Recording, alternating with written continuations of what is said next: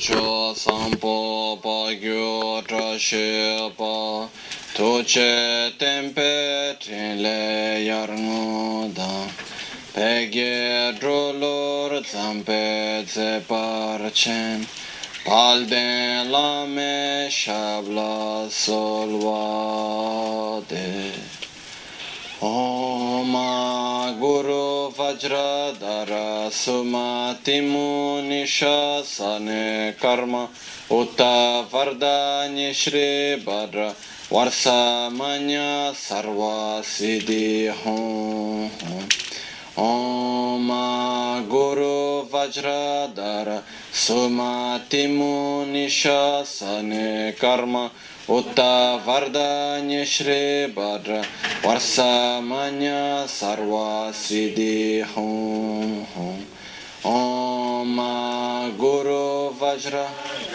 Sumati Munisha Sane Karma Uta Vardhani Shri Bhadra Varsamanya Sarva Siddhi Hum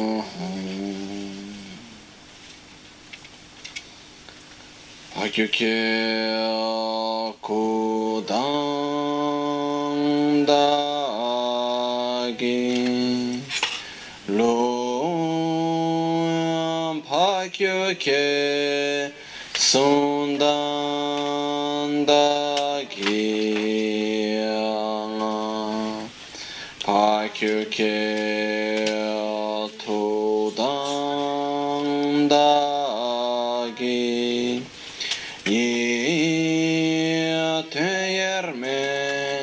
Cinto e jingi alom Pakyo ke kodan dagilum Pakyo ke sundan dagilam Pakyo ke todan dagilum Yerme cinto jingilom Pakyo ke kodan dagilom Pakyo ke sundan dagilam Pakyo ke todan Dagi Töyerme cinto jingilom Om Muni Muni Maha Muni Shakya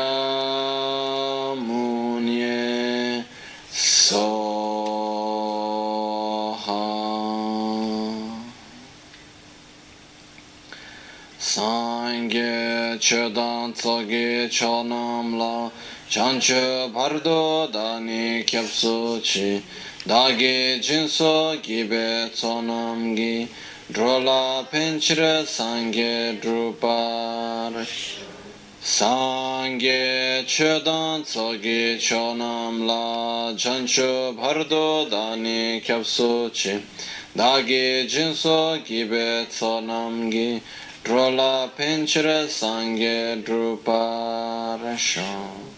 Nel Buddha, nel Dharma e nel Sangha prendo rifugio fino all'illuminazione.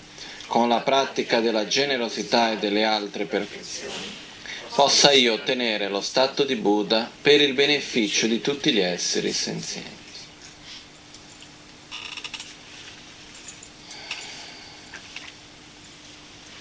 Buonasera.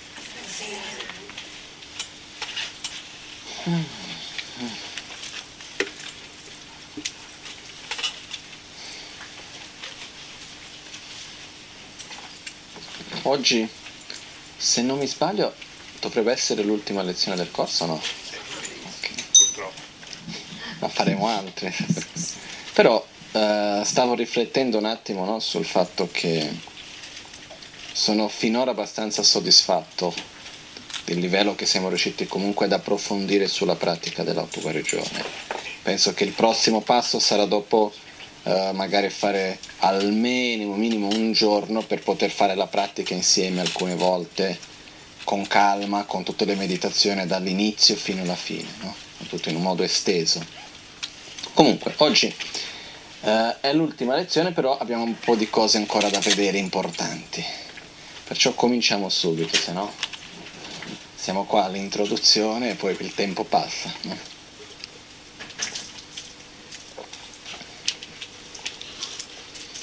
Innanzitutto, ovunque si vada a guardare nelle pratiche del Tantra, in un certo modo potremmo anche dire nel Sutra anche, ovunque si vada a vedere si torna sempre su un punto centrale, che sono i cinque Dhyani Buddha.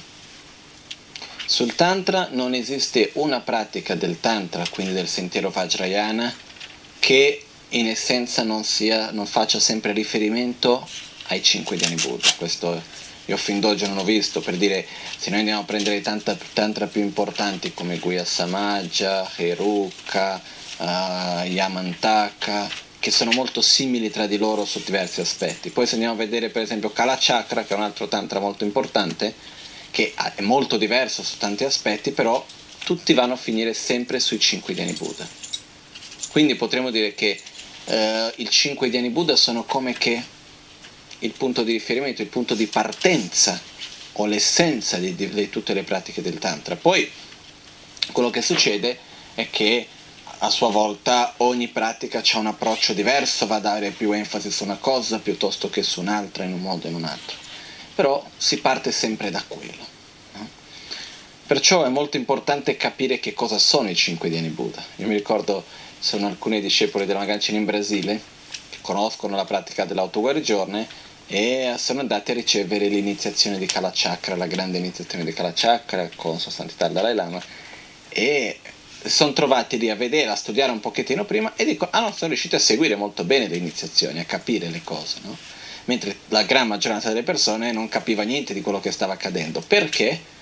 Per il fatto che dicevano, con l'autoguarigione i cinque Dhyani Buddha, Vajradhara, capivano benissimo tutto quello che stava accadendo, una gran parte, no? Perché? Perché è proprio la base. Uh, spesso cerchiamo delle pratiche uh, complesse, con dei nomi difficili, delle cose, eh?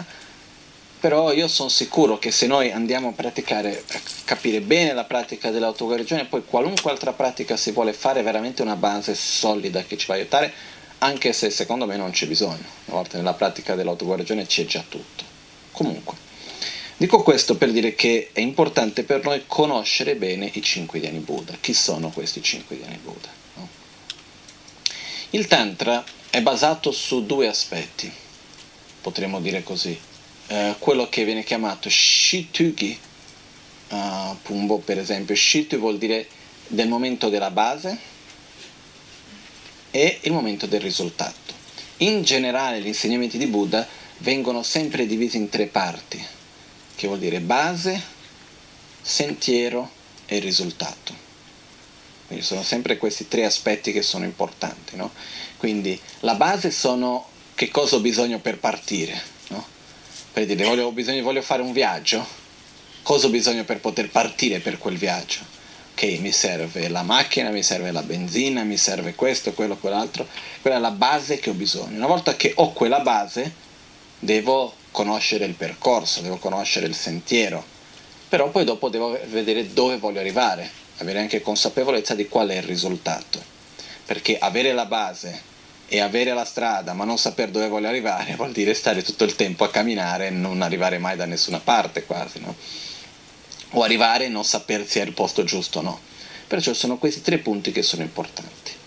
Quindi, nello stesso modo, quello che avviene è che nel Tantra abbiamo la base, che è il corpo e la mente. E in tutti i diversi punti della prima parte del Tantra, e oggi in particolare andremo a vedere questo, eh, andiamo sempre a vedere qualcosa che abbiamo, che è la base, il processo di trasformazione e il risultato dove si vuole arrivare. Quindi questi sono tre punti che sono importanti. I cinque dhyani Buddha, come vengono chiamati, fanno parte del risultato. Quindi è come, sono, come un risultato che si vuole raggiungere, che sono i cinque dhyani Buddha. Perciò andiamo a capire innanzitutto qual è la base e qual è il percorso, il sentiero per arrivare a questo risultato. La base sono i nostri cinque aggregati.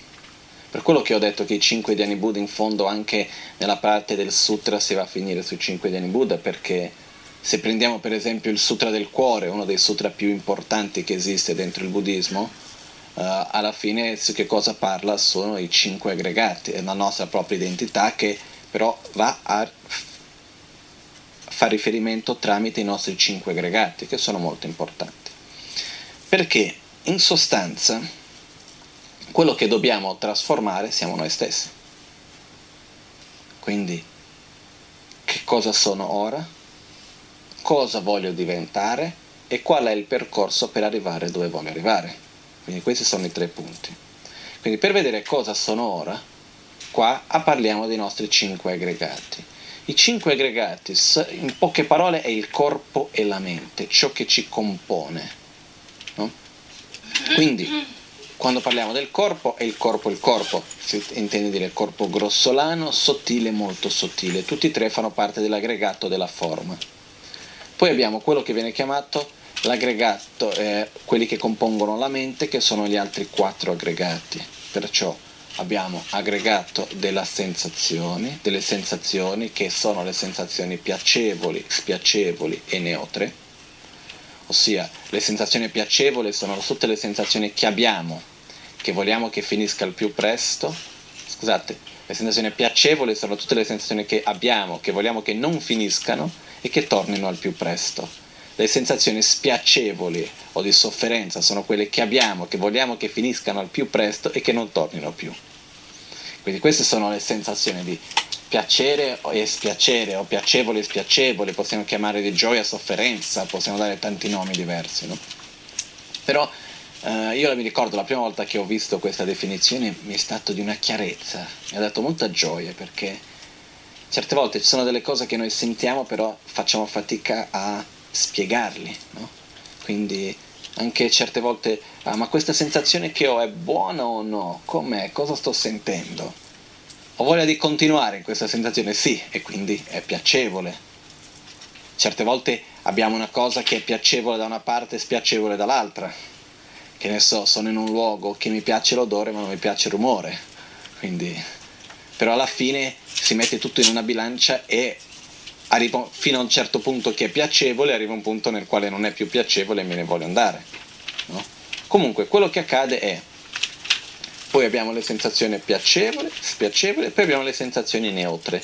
Le sensazioni neutre sono tutte le sensazioni che abbiamo e che a noi non fa nessuna differenza, che continuano o no. Sono lì. Poi abbiamo l'aggregato del discernimento. L'aggregato del discernimento è quell'aspetto della nostra mente che dice questo è questo, quello è quell'altro.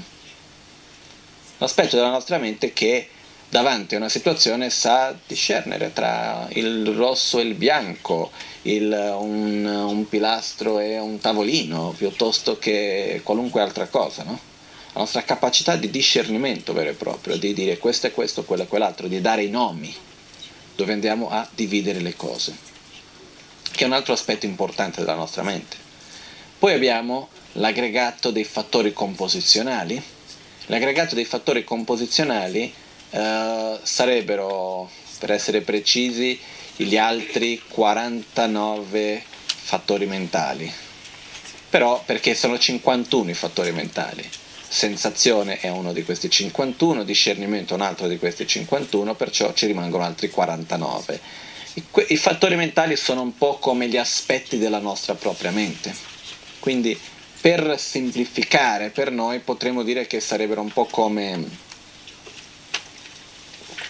la nostra personalità, per dire, ok?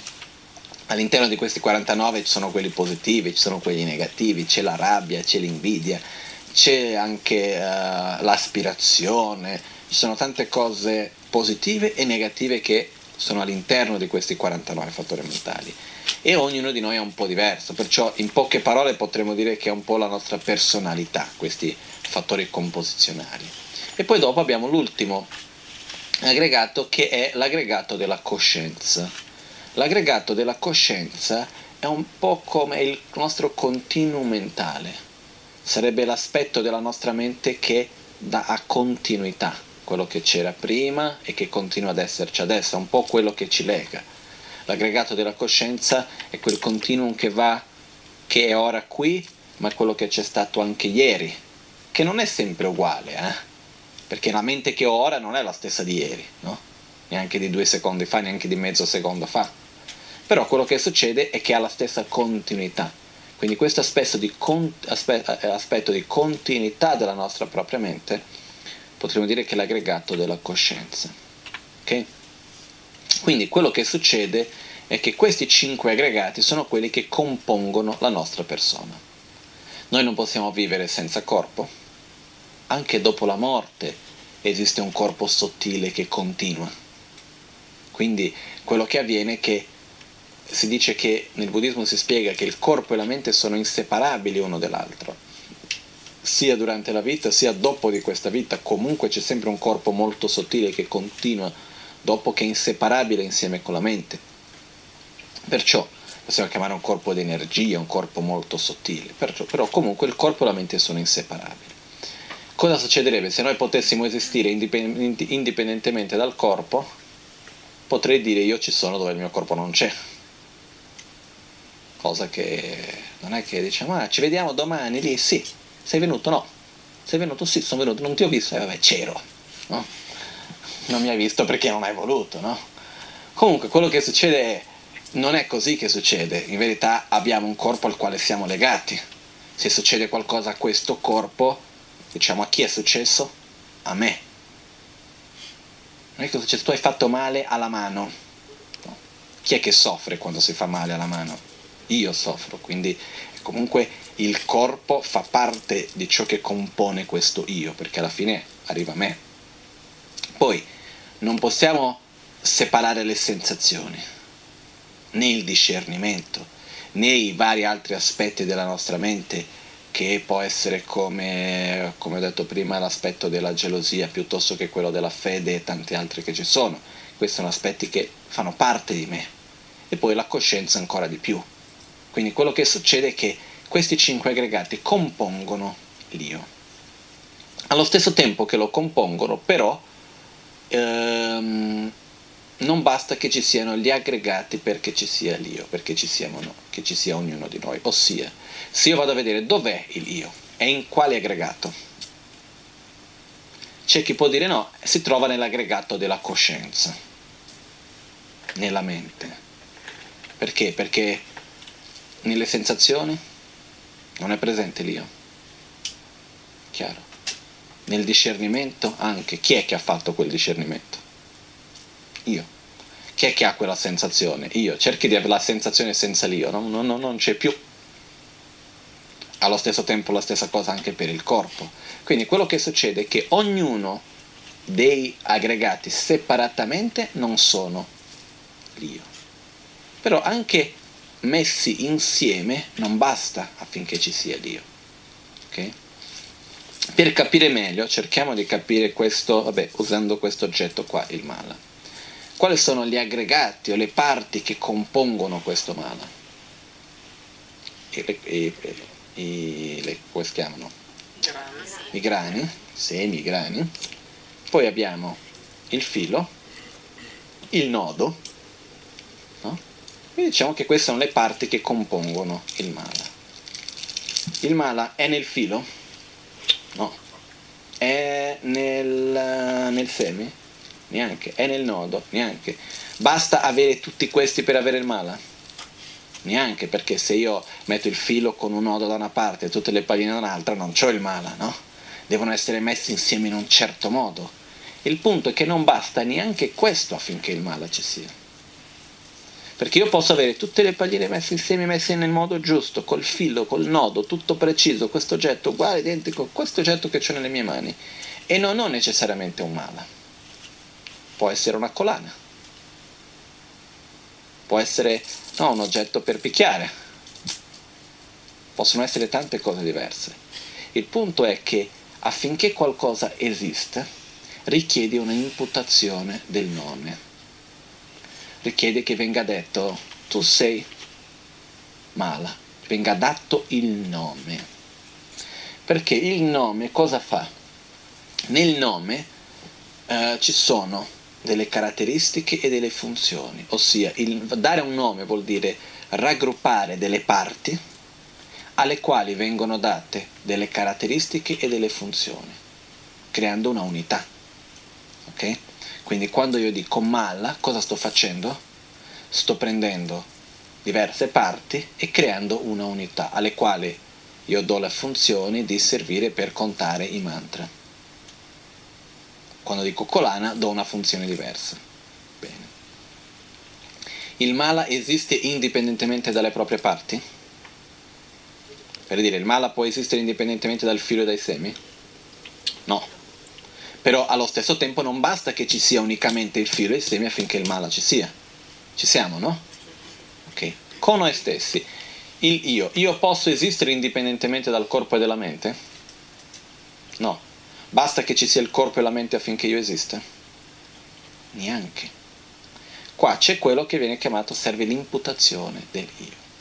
Perché quando noi ci chiediamo, molto così, senza filosofare, no? Solo se ci guardiamo allo specchio e osserviamo nello specchio interiore, cioè chi sono io? Basta il corpo e la mente? O c'è anche un'immagine di me stesso che unisce il tutto? C'è un'immagine di me stesso che unisce il tutto, alle quali io do delle caratteristiche e delle funzioni. Uh, quest'immagine può cambiare? Chiaramente. E non solo, quello che succede è che quest'immagine può anche cambiare, o in altre parole, po- po- potrei dare un'immagine diversa alle stesse parti? Un'immagine che funzionasse. Nello stesso modo il mala. Io potrei invece di chiamarlo mala avere un, dare un nome, avere un'immagine di kolana, di qualcosa per, non so, io sempre mi dimentico il nome, per appoggiare le pentole, no? Come se un riposo, un sottopentole, un riposo per le pentole, non so se si chiama così. Comunque, eh? Si chiama così, in, in Brasile lo chiamiamo in questo modo. Comunque. Potrei chiamarlo e dare mille ragioni diverse, no? Per dire, in monastero una volta ancora, un po' abbastanza, molto di meno che in passato, comunque, si usava per la disciplina. Perciò, voglio dire, posso dare mille funzioni diverse e per questo do mille nomi diversi. Ovviamente ci sono dei nomi che posso dare che non sono giusti, perciò non sono corretti. Per esempio, io non posso chiamare questo, che ne so, una motocicletta. La chiamo motocicletta, dico dov'è la mia motocicletta? Non, non, non fa le funzioni di una motocicletta, per questo non può essere.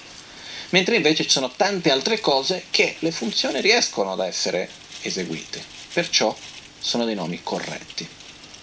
Ricordiamoci che quando parliamo di dare un nome non intendiamo dire unicamente il suono, ma sì le caratteristiche e le funzioni che andiamo ad assegnare a quelle parti, mettendoli insieme. Bene. Cosa succede? Con noi stessi. Noi, quando... Ok, prima di questo, scusate, ancora per arrivare, per, per prepararci meglio, per arrivare bene. Quando io dico mala, ok? Uh, e, e voi dite mala, sullo stesso oggetto, mettiamoci cinque persone insieme, ok?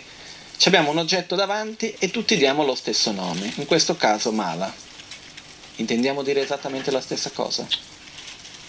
O abbiamo delle immagini diverse? Diamo delle caratteristiche e delle funzioni anche diverse? Per una persona può essere un oggetto unicamente per pregare, per un'altra persona può essere un oggetto per pregare, perciò viene chiamato il mala, però lo usa anche per abilirsi. Per una persona può essere un oggetto che serva anche perché voglio, non è per abbellirmi, perché non penso che mi faccia più bello, però fa vedere che io sono un praticante. No? Piuttosto che possono esserci mille cose diverse, modi diversi di vedere il mala. Ma non solo questo, per uno il mala è bello, per l'altro il mala è brutto, per uno il mala è grande, per l'altro il mala è piccolo e così via. Quindi la stessa parola, lo stesso nome mala davanti allo stesso oggetto non è mai uguale per ogni osservatore. Chiaro questo? E da qua capiamo da dove vengono tutte le problemi di comunicazione anche, perché siamo davanti alla stessa situazione, davanti alla stessa persona, davanti allo stesso oggetto, lo chiamiamo nello stesso modo, però ognuno intende una cosa diversa. Ma questo è normale e, no, e purtroppo non può essere diverso, perché siamo diversi ognuno di noi. Quindi cosa succede? Succede che nello stesso modo che a quell'oggetto lì può essere visto in diverse maniere, noi stessi possiamo anche vedere noi stessi in diverse maniere. Okay? Nello stesso modo che il mala non può esistere indipendentemente dalle proprie parti, noi, il io, non può esistere indipendentemente da corpo e mente, dai cinque aggregati. Però, quando parliamo del corpo e della mente, cosa diciamo? Il mio corpo, la mia mente, le mie sensazioni, il mio discernimento, i miei fattori composizionali, ossia la mia personalità, la mia coscienza e il mio corpo. Sembra che vada bene. Il problema qual è? Che in un rapporto possessore e oggetto posseduto, in un rapporto di chi possiede, di colui che possiede ciò che viene posseduto, colui che possiede esiste indipendentemente da ciò che viene posseduto. Per forza. Per dire, io possiedo una casa. Esisto indipendentemente dalla casa? Sì. Poi in italiano se noi andessimo a dire, ok, io posso possedere delle qualità. Però non si par- se sono delle qualità che senza le quali io non potrei esistere, non si parla più di un rapporto di possedere, è qualcosa che mi compone, non è qualcosa che io possiedo. Quindi quando si parla di questo rapporto di possi, quello che avviene, accade è che colui che possiede può esistere indipendentemente da ciò che viene posseduto. Perciò quando diciamo il mio corpo e la mia mente, dov'è questo io che, può, che possiede il corpo e la mente? Che può esistere indipendentemente dal corpo e la mente? Non c'è. È qua che si dice l'io non esiste. In verità il io esiste. Se no non ci sarebbe chi parla, chi ascolta, non ci sarebbe karma, nient'altro. Potremmo tutti andare in vacanza, tanto non esiste nulla, né io non esisto, tu non esiste, che stiamo qui a parlare, no? L'io esiste, non esiste però come lo vediamo noi, e non esiste in un modo indipendente, com'è che lo vediamo noi? Come se esistesse un io che fosse indipendente dal corpo, dalla mente e dalla propria imputazione del nome. È un io che lì non si sa bene neanche che cos'è, si va a cercare e non si trova. Perché? Perché non esiste. Però noi crediamo che esistesse. Comunque, perché tutto questo discorso? Arriviamo. Questi cinque, affinché, se io vado e vedo, affinché, quindi, il, in che modo che io esisto? C'è un corpo, una mente, e poi insieme con questo c'è un'imputazione che unisce tutti e due, che viene fatta poi dalla mente stessa. No? La difficoltà è che certe volte noi diciamo che c'è il corpo e la mente, l'imputazione, come se l'imputazione esistesse indipendentemente dalla mente stessa, cosa che non avviene. Quindi l'imputazione è nella mente, quindi come la mente che si auto-imputa. E ci sono tutti gli aggregati. Quello che succede è che nel momento nel quale io cambio l'identità che ho di me stesso, cosa accade con me? Cambio. Per dire, se io ho un'immagine di me, ho un'imputazione, tornando all'esempio precedente, magari prima, se io vedo questo oggetto e prima lo chiamo mala e da un momento all'altro io riesco a vederlo come colana, l'oggetto è cambiato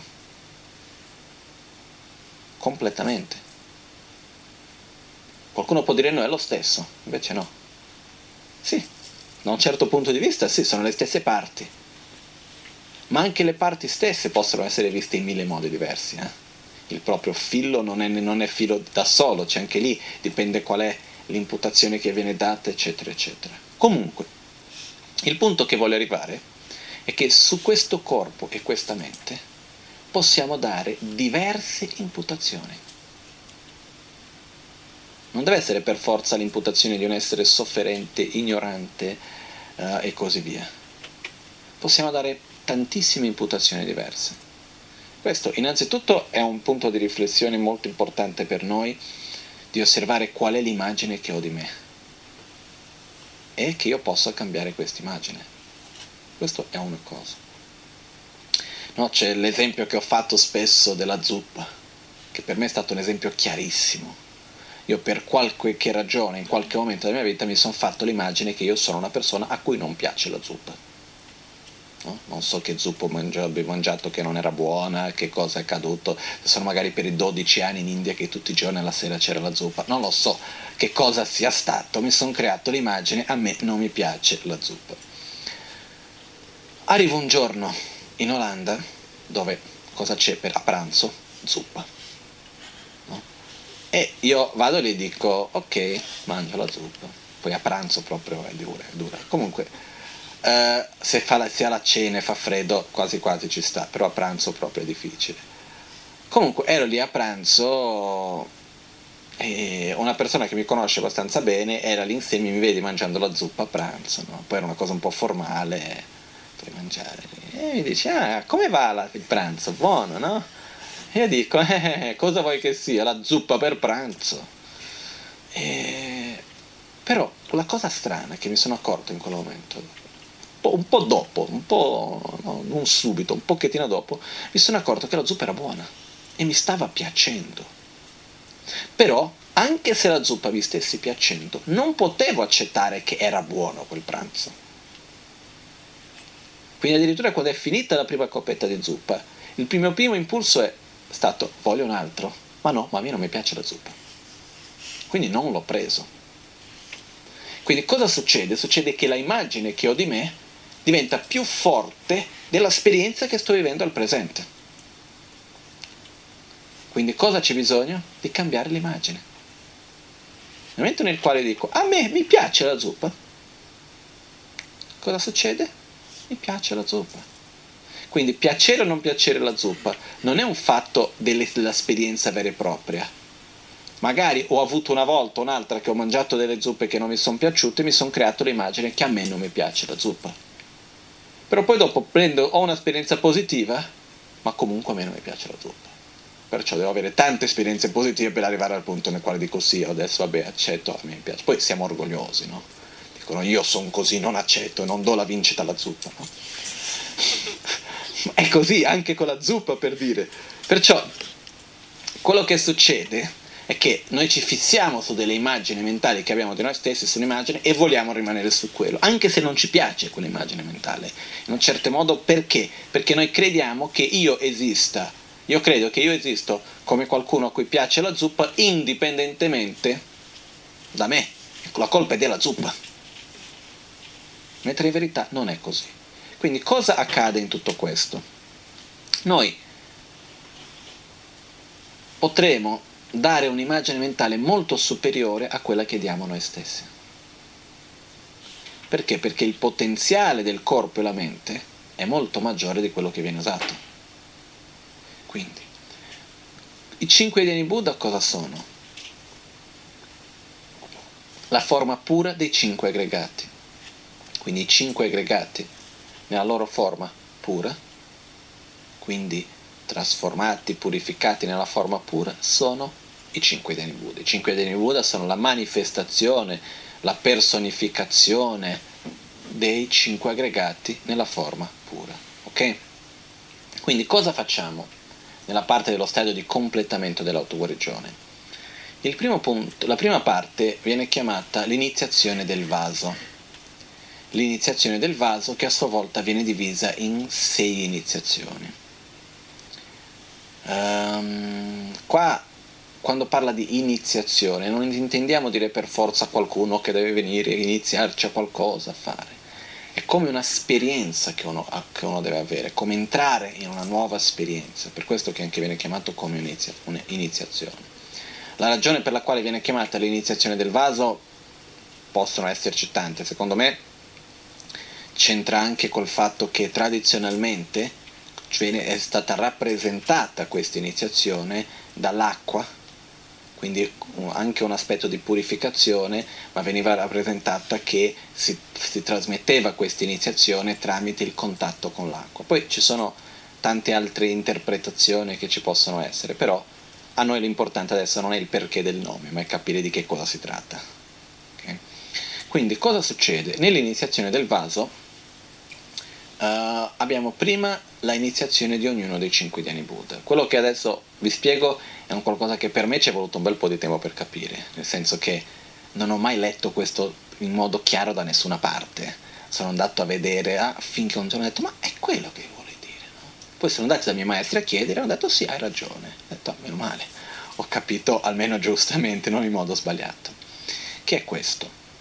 Le cinque iniziazioni che vengono chiamate originalmente l'iniziazione della campana di Amoghasiddhi, l'iniziazione della corona di Ratnasambhava, l'iniziazione dell'acqua o del vaso di Akshobhya, l'iniziazione del Vajra di Amitabha e l'iniziazione del nome di Vairocana. Che cosa sono? La trasformazione e purificazione dei cinque aggregati, uno per uno. Quindi si inizia con l'iniziazione del, della campana di Amoghasiddhi. Amoghasiddhi si trova al nostro chakra segreto e questo è il processo di purificazione, di trasformazione e purificazione dell'aggregato del, um, dei fattori composizionali. Quindi si comincia con questa trasformazione, la purificazione e trasformazione dell'aggregato dei fattori composizionali. Quindi quello che succede è noi Uh, visualizziamo che innanzitutto abbiamo già il nostro chakra segreto nella pratica Buddha Amoghasiddhi, no? Però in questo momento andiamo a concentrarci specialmente su Buddha Amoghasiddhi, che si trova al nostro chakra segreto, sul fior di loto dei trentadue petali e così via, e andiamo proprio a concentrarci sul fatto che l'aggregato dei fattori composizionali si va a sviluppare al suo massimo potenziale, a diventare completamente puro. Quindi e tramite questo tutte le negatività che sono relazionate a questo anche vengono purificate. Perciò nella pratica cosa facciamo? Facciamo prima la richiesta a Buddha Amoghasiddhi. Se vi ricordate bene, all'inizio della pratica abbiamo davanti a noi Guru Buddha Vajradhara. Su ognuno dei suoi cinque chakra, no? Ci sono i cinque dhyani Buddha, quindi abbiamo Vairocana al capo, Amitabha alla gola, Akshobhya al cuore, Ratnasambhava all'ombelico e Amoghasiddhi al chakra segreto davanti a noi.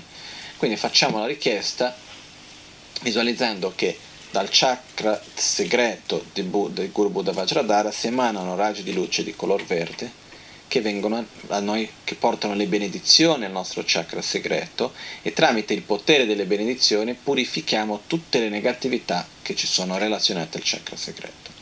Qualcuno mi può chiedere, ah ma ci siamo già generati all'inizio in una forma pura, perché dobbiamo tornare un'altra volta a purificare le nostre negatività? Perché? Perché abbiamo ancora, purtroppo, un, att- una, un, un attaccamento, potremmo dire, siamo molto aggrappati a un'immagine ordinaria di noi stessi, quindi non basta dire io sono Buddha finché io mi creda veramente Buddha, no? Perciò ritorniamo un'altra volta a purificare ancora un'altra volta, perciò andiamo a purificare tutte le negatività relazionate a ognuno di questi chakra. Quindi per esempio al chakra segreto ci concentriamo sull'aggregato dei fattori composizionali e allo stesso tempo a tutte le malattie fisiche e principalmente alla paura, e qua parliamo di tutti i tipi di paura. Una volta ho cercato di riflettere un po' su qual è la principale paura che abbiamo? No, c'è chi dice io ho paura di morire, c'è chi dice io ho paura di questa. La paura, effettivamente la paura di soffrire, è quella che alla fine, no, non vogliamo soffrire, perché se io, se io sono sicuro che dopo la morte sarà un qualcosa di piacevole e andrà tutto molto bene, io dico non ho, paura, non ho più paura di morire, quello che mi fa paura non è la morte in sé ma è la sofferenza che potrei avere. Quindi in essenza la paura viene dalla paura di soffrire. Quindi questo è anche importante per noi, osservare quali sono le nostre paure. Questo nella pratica dell'autoguarigione, come in tutte le pratiche, quando facciamo per esempio come adesso, purifico, purifichiamo la paura dal chakra segreto, non dobbiamo semplicemente dire il verso e, e basta, dobbiamo pensare quali sono le mie paure. uh, riflettere sulle nostre paure. Non è che è una cosa che viene da subito, piano piano diventa, possiamo avere più chiarezza. All'inizio sono un po' astratte le paure, o se no siamo fissati su una cosa specifica. Poi piano piano riusciamo a elaborare. Qualcuno può dire: io non ho delle paure, non ci credo. No? Guarda che li troviamo molto facilmente delle paure che abbiamo. Perciò è importante però riconoscere quali sono le paure che ho. A questo punto prendiamo la paura, la buttiamo via. La buttiamo via però dandogli una forma. Quello che viene buttato fuori è la paura. Però non, do- non è sem- la paura è qualcosa di astratto, no? Nel senso non c'è una forma. Però andiamo a dare una forma per aiutarci in questo processo. La forma che viene data alla paura e alle negatività relazionate al chakra segreto è quella di un uccello chiamato il Garuda, che sarebbe un uccello mitico, che è il re degli uccelli. Perché è così il Garuda? Viene usato. Il Garuda ha diversi aspetti, qualità, ha degli aspetti positivi e negativi, no? L'aspetto positivo del Garuda è la sua capacità di volare appena nasce, si dice che esce dall'uovo, dal guscio dell'uovo già volando verso l'alto, no? Viene detto, perciò parla del fatto, all'inizio dell'autoguarigione facciamo il mudra del Garuda. Perché? Perché il mudra del Garuda rappresenta il fatto di quando usciamo da questo corpo andare dritti verso l'illuminazione. Quindi questo rappresenta il perché del mudra del Garuda. Però il Garuda c'è un lato negativo anche. Essendo il re degli uccelli, di che cosa ha paura? Che qualcuno prende il suo posto. Quindi c'è sempre molta invidia. Quando vedi una qualità in un altro, uno dovrebbe dire: ma perché ha paura degli altri? Perché deve essere invidioso e geloso il Garuda? No, c'ha tutto, ma proprio per quello, perché ha paura di perdere quello che ha. Quindi sta sempre a guardare agli altri, vedi cosa c'ha, vedi quell'altro è più forte piuttosto che questo e quell'altro. Quindi l'atto negativo del Garuda è proprio la paura in questo senso. Ed è bello come esempio, perché è una paura da parte di qualcuno che non dovrebbe aver paura, perché comunque è il re degli uccelli, no? E spesso la paura che abbiamo sono delle paure che non hanno nessun fondamento veramente solido del perché. Anche perché io quando mi metto con paura, cosa succede? Soffro. Se poi quella cosa viene, ho sofferto due volte, no? Invece una cosa è aver paura, un'altra cosa è comunque saper prevedere quello che può avvenire e fare delle scelte affinché quello non avvenga. Sono due cose diverse, no? Non è che non dobbiamo aver paura, perciò si fa tutto e di più, via, senza paura di nulla, e poi quello che succeda succeda. No, non è proprio così. Dobbiamo prevenire un pochettino, stare attenti. No, io non ho paura di camminare in mezzo alla strada, dove scendere in autostrada e cercare di mettermi a camminare, no? Io ho paura, quello. Più, più che paura ho, sono sensato, non lo faccio, no? Però se mi devo trovare davanti a una situazione nel quale devo per forza fare qualcosa, mi concentro su quello che devo fare, perché tanto stare lì a soffrire prima di che avvenga, se avviene ho sofferto due volte, se non avviene è stato comunque una sofferenza inutile. È chiaro che la paura non è una cosa intellettuale, qualcosa che è molto più profondo, si sente nel corpo anche la paura. La paura spesso viene quando abbiamo vissuto una situazione di molta sofferenza o pesante, e quando qualunque cosa ci si dà un segno vicino a quello che era accaduto, ci ritorna quella paura di soffrire, no? Che ne so, faccio un esempio, io conosco delle persone in Brasile che uh, sono stati entrati ladri in casa mentre c'erano loro durante la notte e così via. Da questo momento in poi, per tanto tempo, basta un rumore di notte, qualcosa, che subito uno prende la paura, no? Quindi la paura è qualcosa di molto più profondo. La paura più forte si sente nel corpo, non è neanche un aspetto mentale, uno proprio sente in un modo molto più profondo. Comunque, in questa parte quello che facciamo, prendiamo qualunque forma di paura abbiamo, senza stare più di tanto a spiegarci questa paura è per colpa di questa e quella e quell'altra. No, prendiamo la paura così com'è, così come ce l'abbiamo con noi, e diamo una forma. È come se la paura si trasformasse, venisse assorbita nella forma, si trasformasse nella forma di questi uccelli Garuda verdi, verdi scuri, allo stesso tempo con fumo nero e sporcizia, che vengono buttati fuori. E quando vengono buttati fuori si dissolvono nello spazio, no? Qualcuno mi ha già chiesto, ma non è che va a finire in quello a fianco? No, si disso- me la- mi hanno già chiesto, per questo che io, non si sa mai, qualcuno rimane con quel dubbio, perciò... Io ho già visto le persone quando fanno una pratica devono stare attenti a fare così, no? Perciò non c'è bisogno di avere questa paura, nel senso che no, questo, non esiste questo pericolo. Quindi, se fosse possibile prendere le mie negatività e buttarle addosso a qualcun altro, questo vorrebbe dire che qualcuno potrebbe anche prendermi le mie negatività, togliermi e prendersi addosso, piuttosto che prendermi le sue qualità e darle addosso e darle a me. Questo non è possibile. Comunque, quando facciamo il mudra, espiriamo, si può espirare o dalla bocca o dalle narici, va bene tutti e due, e quindi visualizziamo che le paure prendono proprio questa forma. Poi non solo la paura, abbiamo anche principalmente al chakra segreto la gelosia e l'invidia, che sono anche due sentimenti molto presenti, che generano anche questi tanta sofferenza. Perciò qualcuno può dire, no, io non sono geloso, io non sono invidioso. Riflettiamo bene, andiamo a osservare, a riflettere, e vedremo che da qualche parte probabilmente qualcosa troveremo.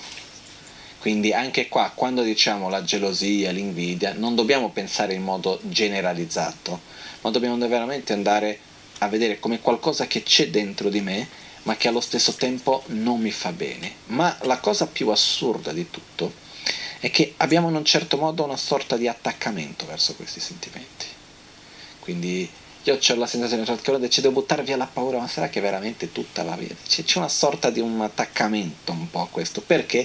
Perché ci riconosciamo noi stessi in questi sentimenti. È come se io non posso vivere senza, quello fa parte di me.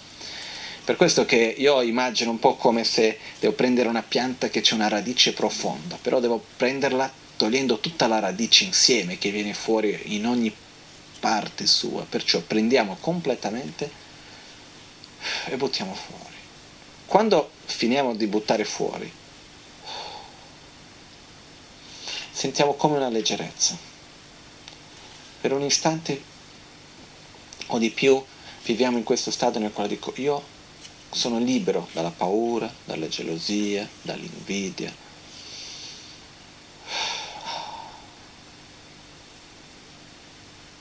A questo punto i raggi di luce nettere riempiono il nostro corpo.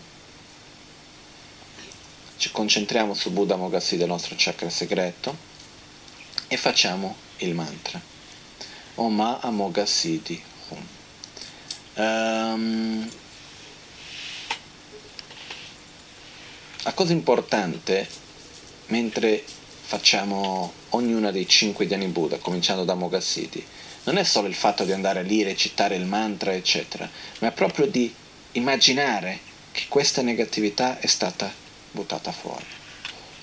È come se fosse una cosa che dobbiamo pulire, che una parte è fatta, la seconda parte è fatta, finché arriviamo alla fine e dici, ah, ho purificato completamente il corpo e la mente. Okay. Quindi qualcuno può dire, ma non è vero, finisce, sono uguale. Nel Tantra esiste quello che si chiama il sentiero di portare il risultato verso il sentiero.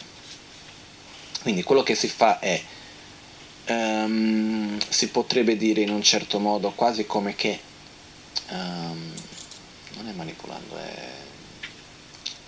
in la parola, simulando il risultato, seguiamo il sentiero. Come per dire, io voglio eh, essere in un certo modo, quindi faccio finta che sono, nel senso fa, agisco come se fossi già, e questo è il modo più veloce per diventare. Questo è un punto, ma l'altro punto è che uno dei principali difetti che abbiamo su di noi è la nostra propria immagine mentale. Qua potremmo passare dei giorni a parlare di questo, però adesso andiamo sui punti della pratica. Quindi quello che succede è, cominciamo dal chakra segreto con Buddha Mogassiddhi, purifichiamo tutte le negatività relazionate al chakra segreto, in particolare anche abbiamo quelli che vengono chiamate le cinque saggezze, dei cinque dhyani Buddha che vengono sviluppate. Quindi abbiamo i cinque aggregati e le cinque saggezze. I cinque, le cinque saggezze sono cinque aspetti della mente che abbiamo durante il momento della base, come siamo ora, che poi dopo vengono sviluppati, vengono chiamate queste cinque saggezze. Io vi leggo qua che c'ho un testo di riferimento che, per la verità, non so più quale quale, comunque. Un foglio è del testo del, dell'Amazon K e l'altro del discepolo principale dell'Amazon K, Gyatso Rinpoche. Adesso quale quale, sentino di Kyatso Rinpoche, adesso quale quale non mi ricordo perché li ho stampati. Questi sono, quest'anno che ho studiato in Tibet il testo del Tantra di Guhya Samaggia, queste sono alcune annotazioni che ho fatto, alcuni appunti che ho preso al testo. Comunque, eccoci qua. Perciò cominciamo da Buddha Amoghasiddhi. Perciò Buddha Amoghasiddhi ha la saggezza che tutto compie, si realizza la saggezza che tutto compie. Che cos'è questa saggezza che tutto compie ora? Che questo è importante per noi da capire. Quando si parla dell'illuminazione non dobbiamo pensare a uno stato che sia scollegato con quello che siamo ora. L'illuminazione non è altro che quello che sono ora, questo corpo e questa mente sviluppata al suo massimo potenziale, perciò non è qualcosa di diverso, si finisce con questo e si prende qualcosa di nuovo, no, sono sempre io che però in un modo diverso, ok? Perciò la prima è la saggezza che tutto compie di Amoghasiddhi. La saggezza che tutto compie in questo momento, che non è, non si chiama proprio come saggezza, però e questo è, diciamo, l'aspetto ordinario della saggezza che tutto compie, è la nostra capacità di dire cosa io voglio per me. No? No? Se noi ci pensiamo cosa voglio, abbiamo un, un qualcosa in mente. È l'aspetto della mente che dice la cosa per me migliore è andare a destra piuttosto che a sinistra, sopra, sotto, mangiare questo, mi devo svegliare, mi faccio questo, quello, quell'altro. Quindi quell'aspetto della mente che ha un obiettivo di cosa devo fare, spesso in un modo ignorante, spesso non sappiamo veramente qual è la cosa migliore per noi e prendiamo una decisione, spesso la decisione che prendiamo poi dopo andiamo a vedere che magari sarebbe stato meglio prendere un'altra, però comunque abbiamo questa capacità di scegliere cosa fare. Questa viene chiamata la saggezza che tutto compie, che quando diventa saggezza effettivamente è la capacità di agire e sapere qual è la cosa migliore per se stesso e per gli altri. Quindi non aver dubbi in questo senso, andare oltre i dubbi. Ricordiamoci che la paura ha una grande connessione anche con i dubbi, quindi eh, spesso, diciamo, in relazione, insieme, quando purifichiamo la paura purifichiamo anche i nostri dubbi, perché più dubbi ho più paure ho, no? Ne so, ci sono mille cose. Oggi parlavo con un amico che sta facendo degli affari, ha saputo che uno dei suoi clienti è russo, era già poi impaurito perché i russi sono di qua di là, c'è tutta una sua idea mentale, si è fatto mille problemi, perché semplicemente dei dubbi. Mettiamo davanti quella classica parola se, se magari fossero, perciò lasciamo stare, ci creiamo tanta di quella sofferenza inutile, comunque come se ci fosse qualcuno utile, comunque. Però ci sono alcune che proprio possiamo molto facilmente fare a meno. Quello che avviene è, eh, al chakra segreto perciò purifichiamo la paura, l'invidia, la gelosia, eh, purifichiamo questo aspetto della mente, quindi la saggezza che tutto compie, quindi questo aspetto della mente di cosa devo fare, quindi diamo più chiarezza a questo, togliamo la incertezza, togliamo il dubbio da noi stessi.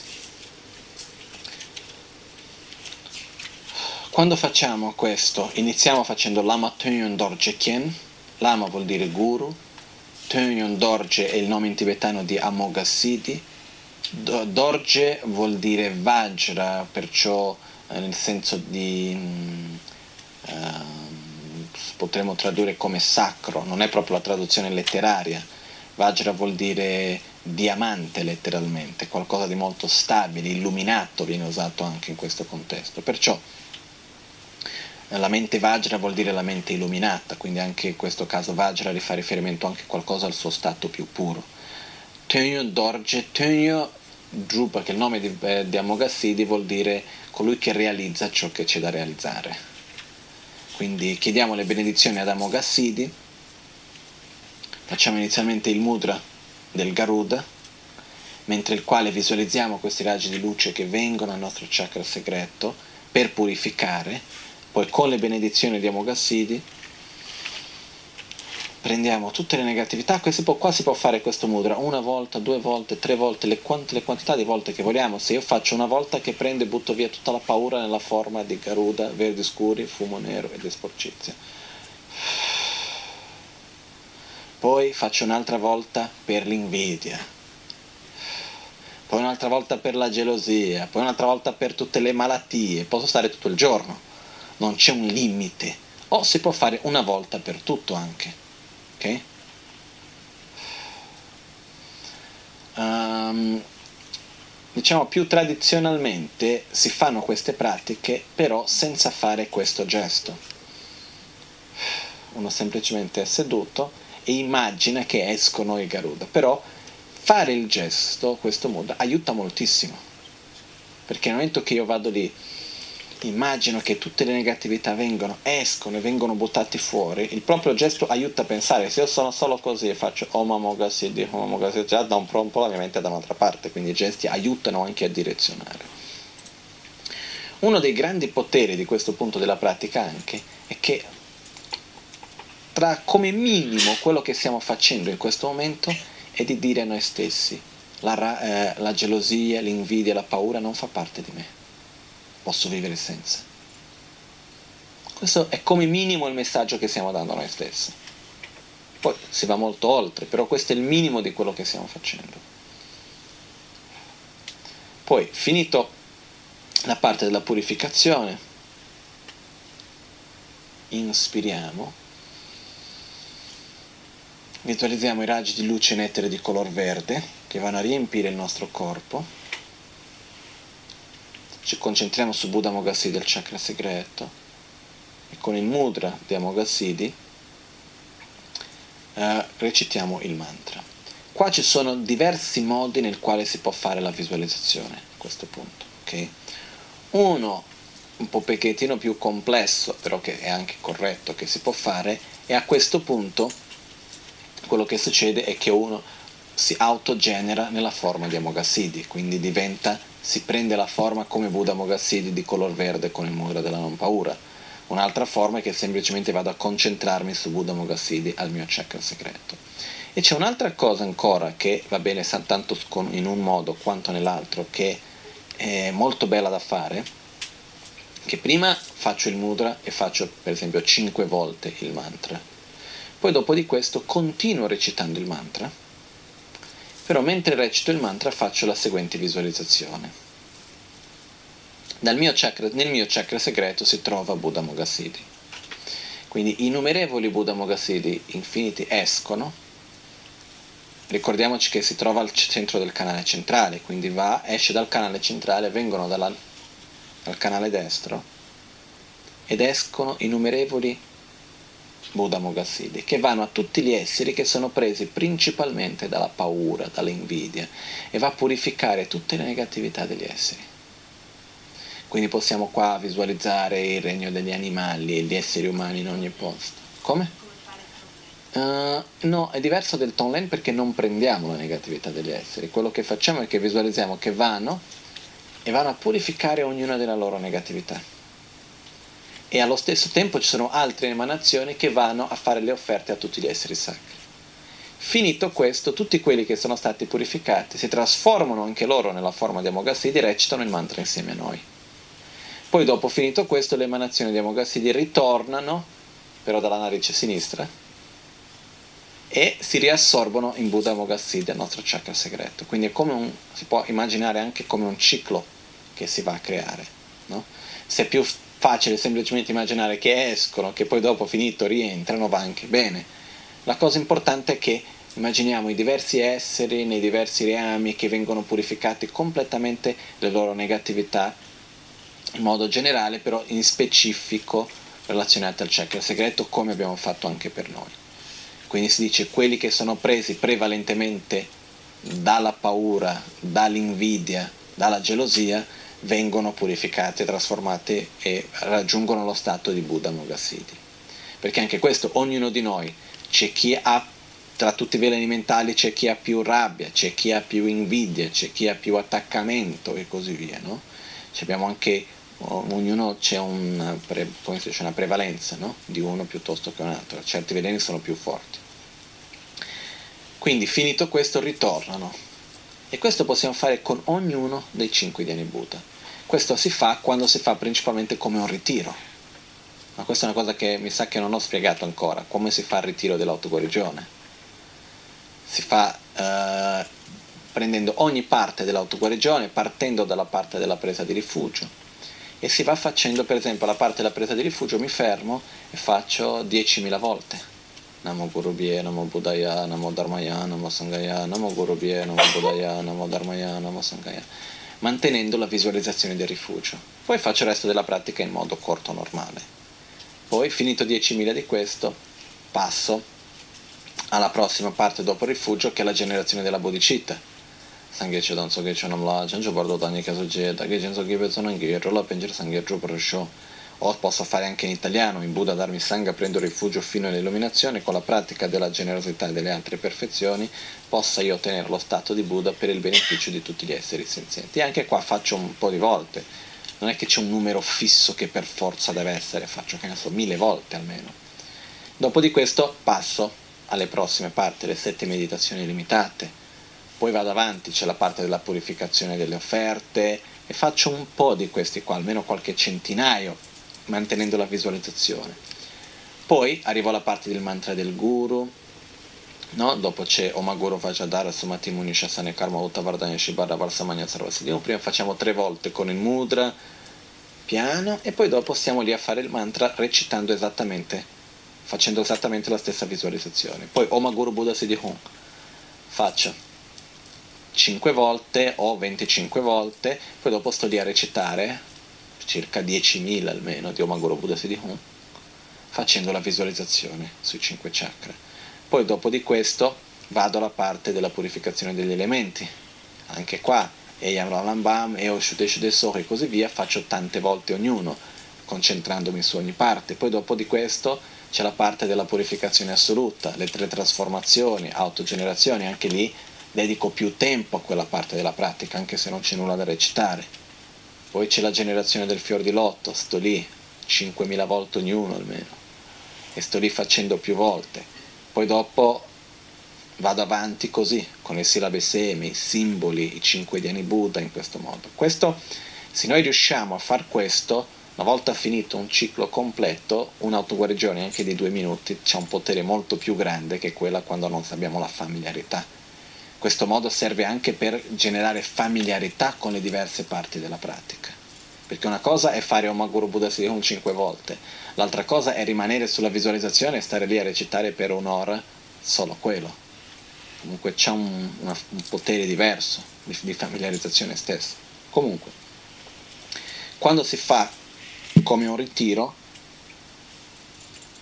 che vuol dire si fa no, più recitazione del mantra, visualizziamo quindi che escono, possiamo fare questa visualizzazione, che escono le emanazioni di Amoghasiddhi, vanno ad aiutare tutti gli esseri che sono prevalentemente presi dalla paura, gelosia e invidia, che si trasformano in Buddha Amoghasiddhi, recitano insieme con noi i mantra e poi dopo si riassorbono in noi stessi.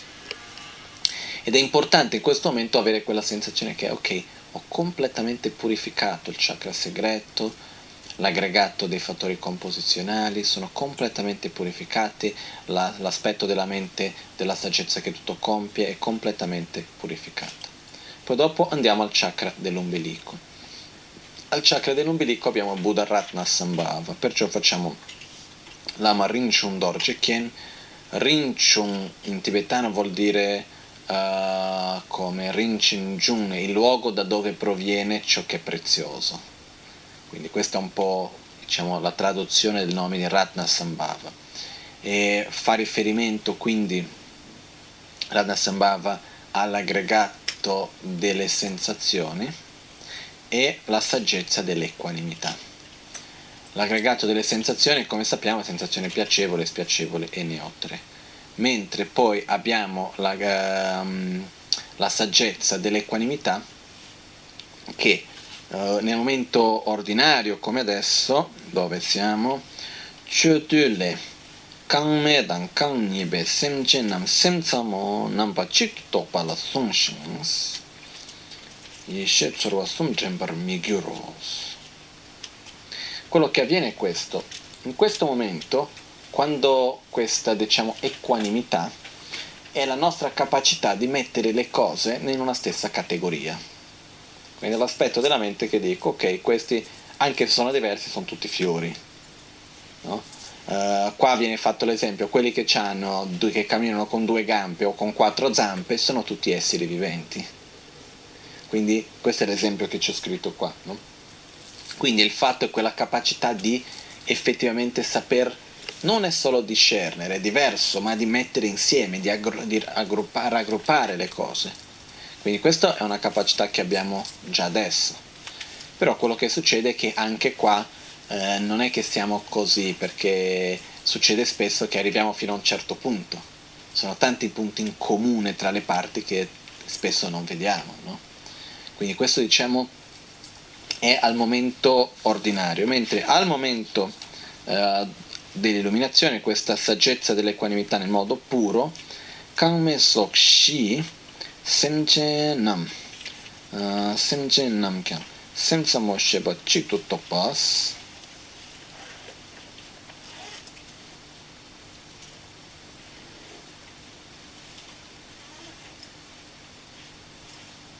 Sorwa sum nyomar ricci pe nyambani. Ok, qua meglio.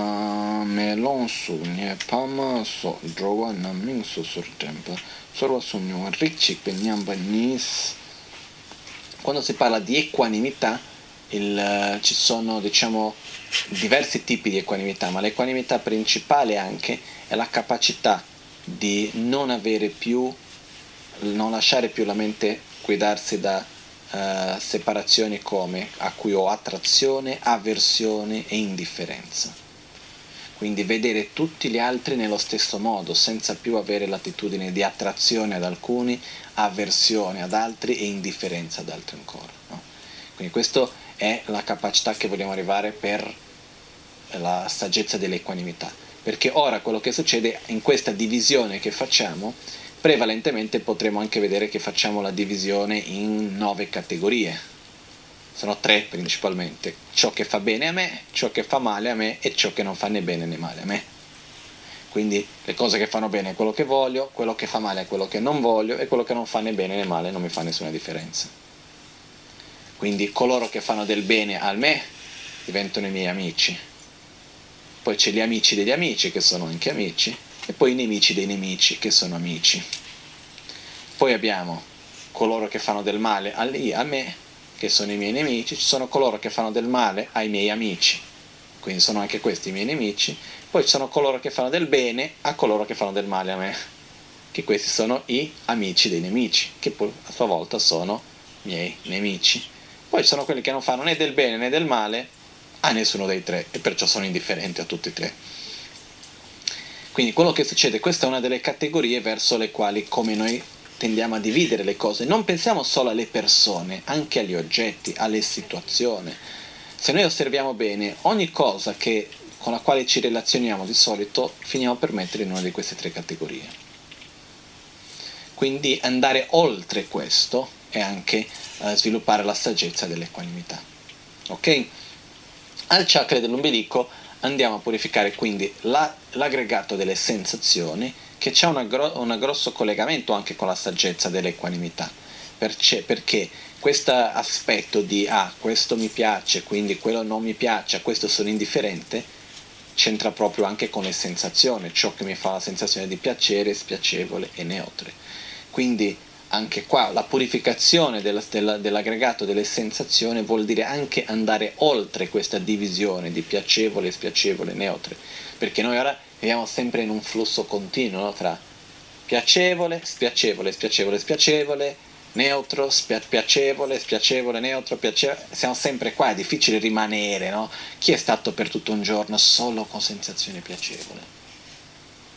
Io mai. Posso dire che ho avuto delle giornate bellissime nella mia vita, eh? Che non mi posso lamentare, però quello che succede è che c'è sempre un qualcosina in mezzo che viene fuori, che ne so, era bellissima la giornata, però faceva un po' troppo caldo. C'era un, un qualcosa, c'è sempre, che ci porta a dire no, che c'era lì, che era una sensazione spiacevole che viene fuori. Quindi anche qua la purificazione completamente completa l'aggregato delle sensazioni e arrivare a uno stato nel quale abbiamo una sensazione stabile, che è piacevole, ovviamente, se no la stabile e spiacevole è meglio non purificarla, no? Se fosse così. Comunque, poi però purifichiamo i nostri veleni mentali relazionati col chakra segreto e quindi con Amoga Siddhi, che sono principalmente l'arroganza e l'avarizia. L'arroganza è il senso di superiorità, è il fatto di sentirci superiore agli altri per qualcosa di, di bello che abbiamo. Quindi io ho, che può essere il corpo, io sono più bello di te, sono più forte di te, Uh, perciò sono superiore, sono più giovane di te, sono più vecchio di te, sono più brutto di te, che ne so io. Possiamo avere mille ragioni per la quale c'è anche chi si sente superiore all'altro perché si sente più brutto. Eh? Accade. C'è, sì, perché uno che dice guarda questi questi qua che si sentono tutti belli, che sono belli, sono degli esseri così arroganti, che si sentono di qua e di là, non sanno mai essere ciò che sono veramente, si, si, si lasciano prendere solo dalla loro immagine e così via, perciò io che non ho questi problemi sono superiore a loro, no? Succede, eh, non ci vuole molto. Perciò quello che succede è che comunque ogni qualvolta che io mi vado a paragonare con qualcun altro e sentirmi superiore a quel qualcuno per una ragione o per un'altra, è un'attitudine di arroganza che crea tanta sofferenza, anche questa. Quindi eliminando l'arroganza dobbiamo sviluppare la umiltà. La umiltà, come ho già detto tante volte, non vuol dire però sentirci inferiori a qualcuno. L'umiltà vuol dire non paragonarci con gli altri, non sentirsi né inferiore né superiore. Io sono io, tu sei tu. Sto bene così. O sto male, però non c'è perché mi devo mettermi lì a paragonare per questo. Sto male perché io ho fatto qualcosa che non va e perciò devo cambiare, ma non perché sei tu che hai di più o l'altro che ha di meno, eccetera, eccetera, no? Poi, scusate, nella Amoga Siddhi non ho detto le qualità che sviluppiamo. Le qualità che noi sviluppiamo sono uno che va dall'altra parte, diciamo, contro, eh, controparte della paura, perché ogni volta che si toglie qualcosa, una negatività non è che rimane vuoto, c'è qualcosa che si sviluppa, perché è un aspetto della nostra mente che viene trasformato. Quindi non è che si toglie la paura e rimane completamente vuoto, viene riempito, o meglio viene trasformato. Quindi togliendo la paura cosa si sviluppa? Il potere di realizzazione, che è un po', potremmo chiamarlo un po' come il coraggio, no? Nella nostra cultura diremo che tolta la paura si sviluppa il coraggio. Che cos'è il coraggio?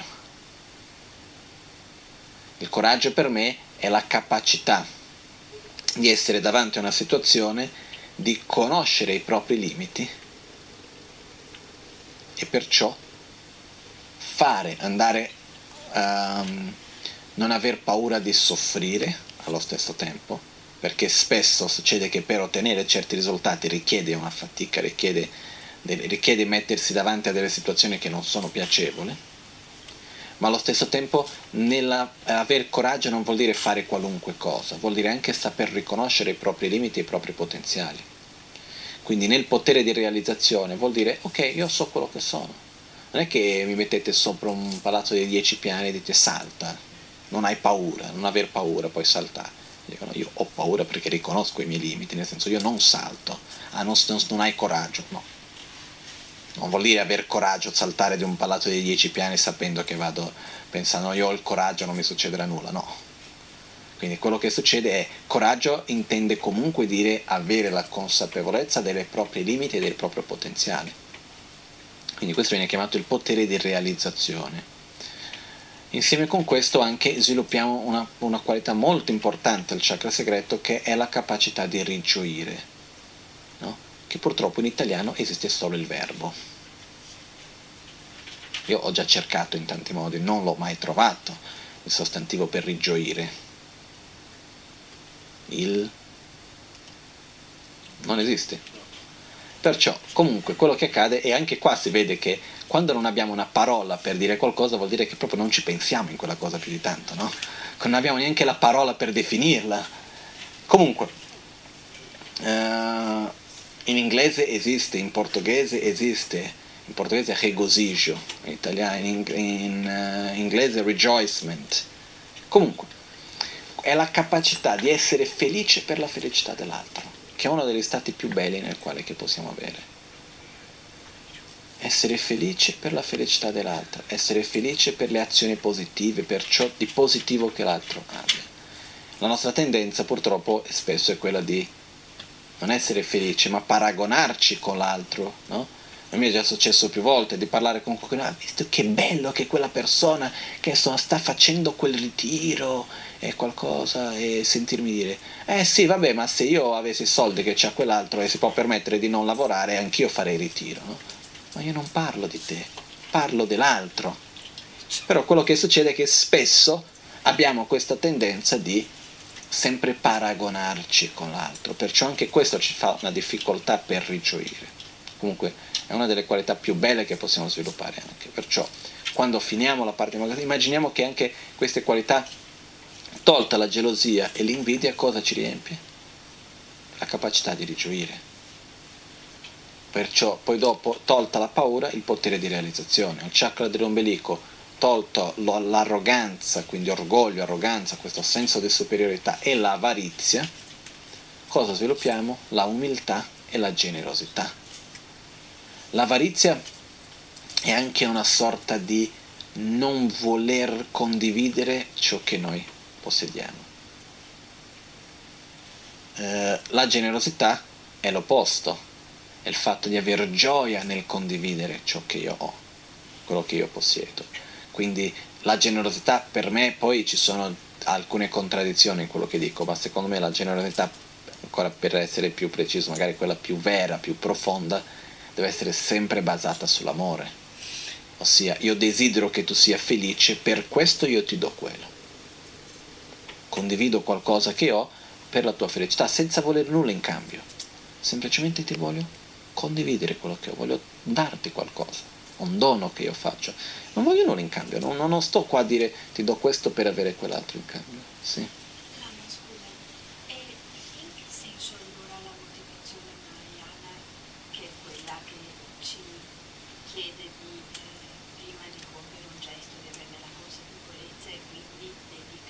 Mm-hmm. Che sia completo, dalla sì. Dedica allo svolgimento, e che sia una virtù completa fino alla dalla motivazione, cioè sì. Fino alla dedica, invece non diventa, come dire, anche un po' una rivoluzione, non so se si può dire, di questa generosità. No, perché? Quella... perché? Perché sì. Se io lascio la motivazione piccola, ti do questo perché voglio vederti felice. E non diventa una virtù completa. No, quello che no, diventa completo dal punto al momento nel quale io vedo che tu sei in difficoltà, che ne so, vedo il ragazzo che arriva per vendere le rose in ristorante, no? E vedo che fa quello perché? Perché è quello che lui ha trovato per sopravvivere, è quello che trova, a me la rosa non mi serve, però allo stesso tempo dico, gli voglio fare un dono, voglio fare un regalo, perché? Perché voglio fa- aiutare una persona che si trova in una situazione di disagio. Faccio il mio atto, rigioisco di quello che ho fatto, l'atto è compiuto, perché c'è la motivazione di voler aiutare, c'è l'atto di, di fare, compiere l'atto e rigioire di quello che è stato fatto. La, la, moti- no, la motivazione Mahayana entra nel momento nel quale insieme con questo, io dico, possa tramite questi meriti, quindi possa io usare l'energia positiva che io vado ad accumulare aiutando il ragazzo che sta vendendo le rose piuttosto che qualunque cosa, questo parte prima, possa tramite tutta l'energia, per, però cosa succede? Nella motivazione che si va a generare al mattino, quindi possa tramite tutte le pratiche della generosità e le altre perfezioni raggiungere l'illuminazione per il beneficio di tutti gli esseri, è come se andessi già a comprendere le altre azioni che io vado a fare.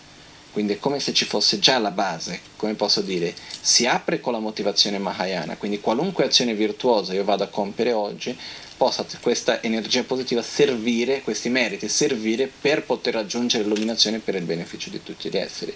Quindi le altre azioni che vengono dopo vengono comprese all'interno di questa motivazione. Però Lama, allora perché dicono che se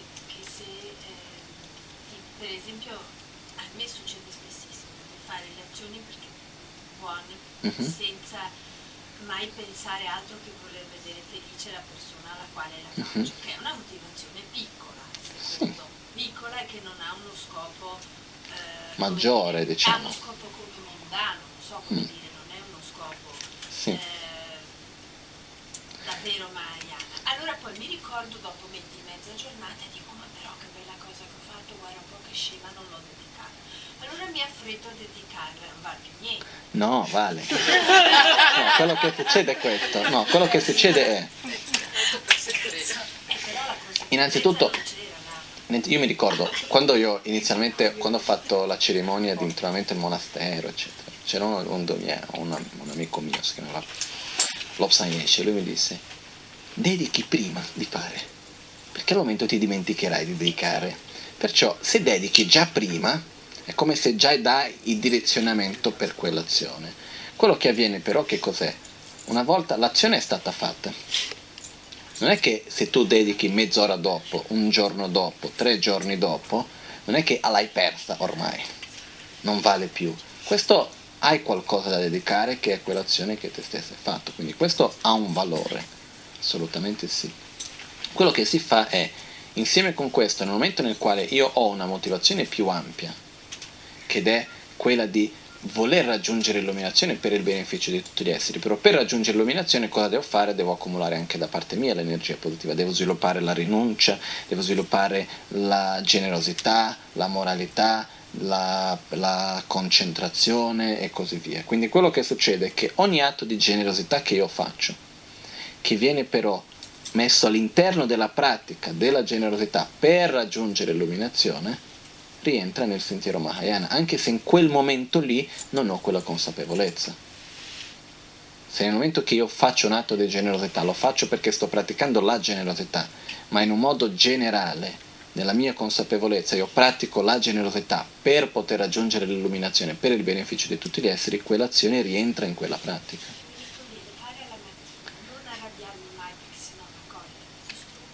No, per questo la, la dedica, perfetto, e poi alla fine comunque dedicare durante la giornata, e alla fine della giornata dedicare. Sì. Va bene. Okay. Sì. Quando ha detto della, mh, dell'emanazione di Buddha Nogasiddhi, sì. che con tutte le emanazioni andava a tutti gli esseri e poi ritornavano, io non capisco bene come questo possa funzionare. Ok. Cioè, non, è, non dico che non funziona, ma proprio non riesco a capire come sia possibile. In che senso? Cosa non sia possibile?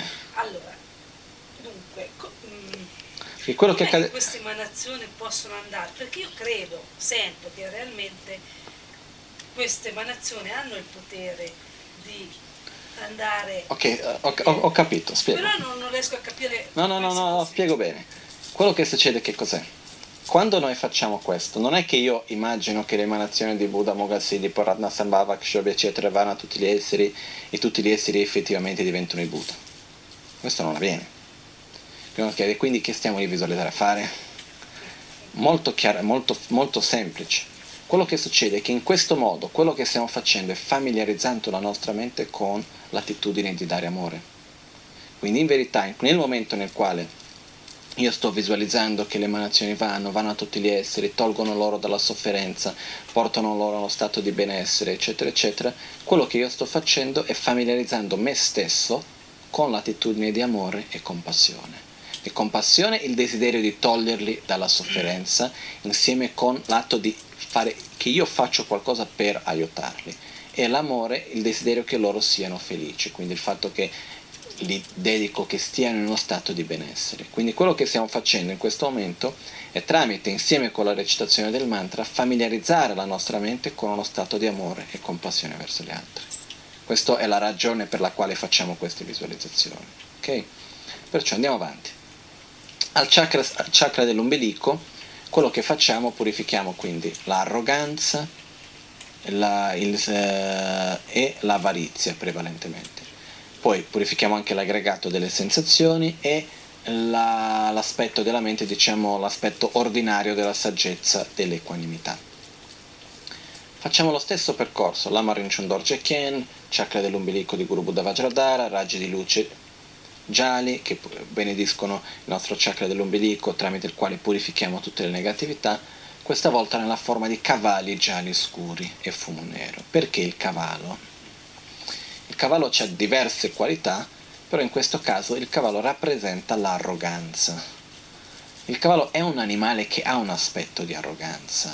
Eh, io mi ricordo quando facevo le competizioni, io da piccolino andavo molto a cavallo, e facevo anche le competizioni e così via, e, la, e le competizioni di salto, no, con gli ostacoli, io non le ho mai fatte, non mi piacevano, però io mi ricordo che quello che si fa per punire un cavallo quando fa uno sbaglio non è picchiarlo né nulla, ma è farlo mettere la testa giù davanti a tutti.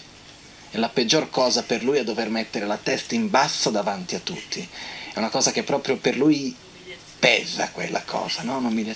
quindi c'è questo aspetto di arroganza del cavallo, che quindi rappresenta, è una simbologia nel quale il cavallo va a rappresentare questo nostro aspetto dell'arroganza e anche l'avarizia, in questo caso, no?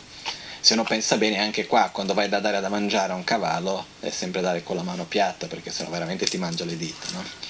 Quindi non so se questo si può collegare con l'avarizia, però l'arroganza di sicuro. Quindi immaginiamo comunque dei cavalli che rappresentano, non, non abbiamo nulla contro gli animali, voglio precisare, perché abbiamo già avuto delle persone che hanno detto cose di questo genere, perciò no, ve lo giuro. In Brasile c'era un posto dove andavamo a fare, c'era un gruppo di persone che andavano a fare la pratica dell'ambiente, quindi le cinque grandi madri, perché c'era un grande albero molto antico che era malato, e loro hanno dedicato di andare lì a fare la pratica delle cinque grandi madri per dedicato a questo albero. Andavano lì ogni settimana e l'albero, l'albero effettivamente stava migliorando, però l'associazione ambientale che curava l'albero poi dopo hanno detto che non volevano più che si facessi, anche se vedevano i benefici che c'era, perché durante la pratica sono accorti che buttavamo fuori gli animali e loro sono per la protezione degli animali. Per dire, si arriva a delle cose, perciò che io preferisco precisare su certe cose prima che qualcuno pensi qualcosa di strano. A me non mi sarebbe mai venuto in mente neanche di pensare, però visto che c'è, siamo diversi, no? Comunque, non è che si può dire no, è la, il cavallo è di natura arrogante, no, è un aspetto che viene rappresentato dal cavallo, ok? Quindi prendiamo la, uh, tutte quelle negatività relazionate al chakra dell'ombelico, poi un aspetto che si può anche andare a vedere più dettagliatamente sul libro dell'autoguarigione, che adesso non entriamo nei dettagli, sono tutte le malattie fisiche relazionate a ognuno dei chakra. Quindi se abbiamo una malattia specifica relazionata a quel chakra, andiamo a purificare anche lì. Se vi ricordate, abbiamo spiegato questo all'inizio del corso, che quando noi abbiamo un'attitudine, per esempio, di arroganza eh, e piuttosto di avarizia, andiamo a creare tensione al chakra dell'ombelico. E alla sua volta anche tensione relazionata con i diversi organi e parti del corpo grossolano, proprio relazionati con questo chakra. Quindi quello che succede è che man mano che la tensione si accumula, prima o poi diventa malattia. Perciò quando facciamo questo anche immaginiamo che tutta la tensione creata nel corpo viene completamente purificata.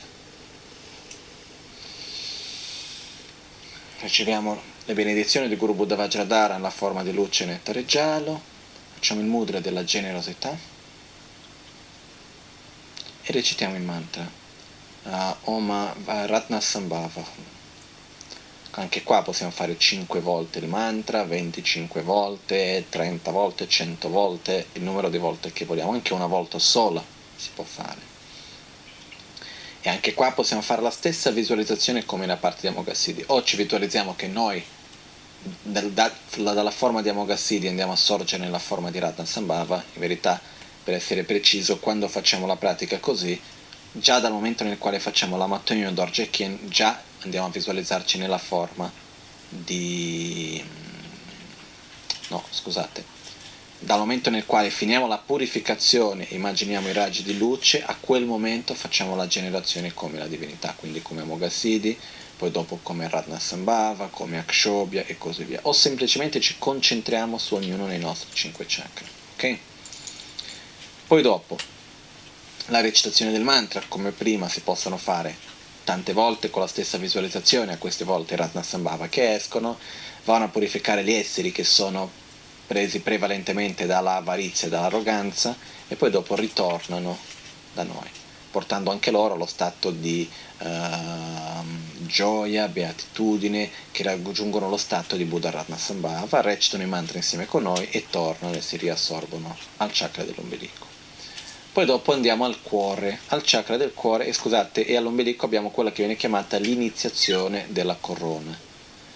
Um, io ho già cercato tantissimo il perché di queste simbologie, no? Un collegamento, e non ho mai trovato più di tanto delle spiegazioni che per me non siano state soddisfacenti, visto che io conosco pochissime cose e sono ancora molto fiducioso che li troverò. Perciò se io avessi già studiato tutto e di più, direi vabbè, non si può trovare, visto che conosco poco, secondo me prima o poi arriverò lì. Comunque è, è la, principalmente la parte della trasformazione e purificazione dell'aggregato delle sensazioni. Poi andiamo al cuore, Lama Mikyo Dorje Ken, facciamo le richieste a Guru Buddha Akshobhya, di color blu, mudra della stabilità, e quello che facciamo qua è purifichiamo l'aggregato della coscienza e la saggezza del Dharma dato. Uh, qua ci sono, questo in relazione alle cinque saggezze, l'unico punto che certe volte viene spiegato in un modo piuttosto che in un altro è il fatto che in alcuni testi viene detto che la saggezza che, eh, del Dharmadatta è di Vairocana, in alcuni casi viene detta che è di Akshobhya. Questo però i testi che seguiamo fanno riferimento principalmente dicendo che la saggezza di, del Dharmadatta, che vuol dire della natura dei fenomeni, si trova al cuore con Akshobhya. L'importante è che comunque si purificano tutti e due, prima uno o poi l'altro, non è che cambierà qualcosa, perciò seguiamo comunque questa linea. Lo dico che c'è questa possibilità perché magari uno va lì, legge un altro testo, dice c'è il contrario, dice no, ma questo è sbagliato. Io vedo sono testi validi che dicono una cosa tanto l'altra, però comunque seguiamo una linea, no? Quindi al cuore c'è Akshobhya e purifichiamo, diciamo, tante cose al cuore. Il cuore è un po' il centro del nostro corpo, no? È anche dove la mente si trova, il nostro aspetto più sottile della mente. Si dice che l'aspetto razionale della mente intellettuale si trova più alla testa, mentre l'aspetto emozionale, l'aspetto più sottile e molto sottile della nostra mente si trova al cuore. Ci sono anche tantissimi studi che parlano degli aspetti come che la, come si dice, le... Sì, come, come se fossero dei neuroni che si trovano al cuore stesso. Parla di tanti aspetti, anche sono tantissimi studi, per esempio, molto interessanti, che parlano dei trapianti di cuore, studi fatti sui trapianti di cuore. E quello che succede è che sono tante storie che quando viene fatto il trapianto di cuore, poi dopo la persona che ha avuto il cuore dell'altro prende tanti aspetti della, della, della, del carattere dell'altra persona.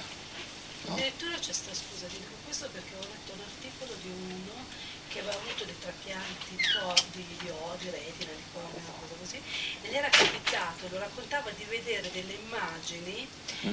che è scritto su Focus, delle immagini che lui non conosceva, che quindi considerava che fossero... Possono essere tante cose, comunque il fatto del cuore, quello che c'è è che l'aspetto principalmente emozionale di ognuno di noi è relazionato molto al cuore, anche fisicamente, no?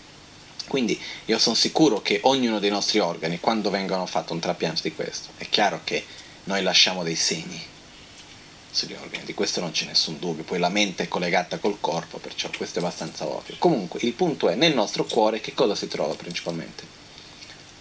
La rabbia. Dov'è che il corpo si stringe quando c'è la rabbia? Al petto. Dopo fa male e tutto il resto, quindi ci abbiamo la rabbia e tutto ciò che è relazionato con la rabbia.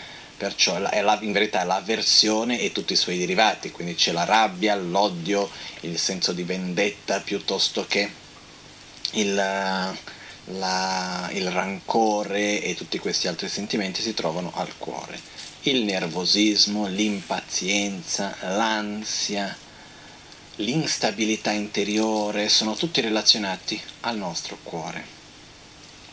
Poi uh, purificando questi purifichiamo anche quella che quindi questa che viene chiamata la saggezza del Dharma dato. Di solito viene usato il nome in sanscrito perché la traduzione è molto povera in verità. Dharma vuol dire fenomeno, dato vuol dire natura, però vuol dire di più di quello. Uh, la saggezza del Dharma dato nella sua forma diciamo ordinaria Leda Nyumonpa Yonsu Jome Namshe Yinla sarebbe diciamo l'aspetto della nostra mente, diciamo sia dei veleni mentali che delle qualità. Quindi diciamo la nostra mente ha tanto delle qualità come dei veleni mentali. Quindi per dire ha l'amore e anche la rabbia. Quindi questi aspetti, diciamo queste caratteristiche fanno parte di questa saggezza. Diciamo nell'aspetto puro che cos'è? È la mente libera da tutte, è la, è, la, è la caratteristica, diciamo, l'aspetto libero dai veleni mentali della mente viene chiamata la saggezza del Dharma dato nel suo stato puro. Ok? Comunque la cosa più importante per noi è che noi purifichiamo al cuore l, la, l'aggregato della coscienza. Uh, facciamo la stessa cosa come gli altri, perciò la parte della recitazione del mantra, il processo è esattamente lo stesso. Purifichiamo nella forma di serpenti blu scure. La serpente si dice che è un animale che ha molta rabbia, molto odio anche. E comunque, perciò prendiamo come la personificazione, andiamo a usare la, la simbologia della serpente per immaginare tutta la rabbia, l'odio e andiamo proprio a sradicare questi sentimenti nel loro modo più profondo. E buttiamo fuori, quando buttiamo fuori veramente abbiamo questa sensazione di ah, leggerezza, ok? Poi dopodiché um, abbiamo le qualità che sviluppiamo, che sono, scusate ho dimenticato le qualità di Radhasambhava anche, però finiamo questi Akshobhya, poi torniamo indietro. Perciò qui abbiamo le qualità di Akshobhya che sono quindi l'amore, la compassione, la stabilità interiore, la pazienza, La, la capacità che insieme con la pazienza, la stabilità, per noi magari è più facile da capire anche come la calma. Uh, e avere calma non vuol dire fare le cose con lentezza. Io posso fare le cose in modo molto veloce, però con molta calma. La calma è la capacità di vedere c'è questo, poi questo, poi questo, poi questo, per quello. E non, metto, non far in modo che una cosa vada a sovrastare l'altra. Io posso fare le cose in modo molto veloce, però con calma. E non so se avete mai avuto questa sensazione di eh, una cosa che sta accadendo molto velocemente però molto lentamente all'interno della velocità che ha, come se fosse, no? Quindi questo è un po' questo aspetto di calma, però non vuol dire la calma, non vuol dire fare tutto, una persona flema necessariamente non è una persona calma, no? Io posso essere molto nervoso e non avere nessuna calma e fare tutto piano. Quindi la calma non vuol dire in questo, in questo, vuol dire nel senso di riuscire a avere le cose con chiarezza, prima questo, poi quello, poi quello, non andare a fare in modo che una cosa vada a sovrastare l'altra. Poi abbiamo anche la pazienza e la gioia spontanea, che è una qualità molto importante. La gioia spontanea è quello stato della mente di soddisfazione, ma allo stesso tempo proprio di gioia che non dipende da qualcosa che io ho ottenuto, da qualcuno che mi ha detto qualcosa, da... è uno stato di gioia spontanea, proprio come il nome vero e proprio lo dice. Quindi questa è la qualità che nasce, questa gioia spontanea, dallo stato di non avversione. Quando si va ad eliminare l'avversione, quando si toglie il conflitto con l'altro, da questo sorge questo stato di gioia, di benessere interiore. Quindi è proprio eliminando la rabbia cosa sviluppiamo l'amore e anche questo stato di gioia spontanea. Poi dopo, quindi ritorniamo un attimino al chakra dell'ombelico, le qualità che sviluppiamo, quindi l'umiltà e la generosità. Abbiamo parlato per la generosità, sono quattro tipi di generosità. La generosità di dare amore, che vuol dire amare. La generosità di dare protezione, che vuol dire aiutare l'altro a uscire da una situazione di sofferenza o a non, a no, non passare per una situazione di sofferenza. Per dire uh, c'è una persona che mh, che ne so, vedo qualcuno che è pieno di sacchi della spesa che deve fare due piani di scala. lo voglio aiutare.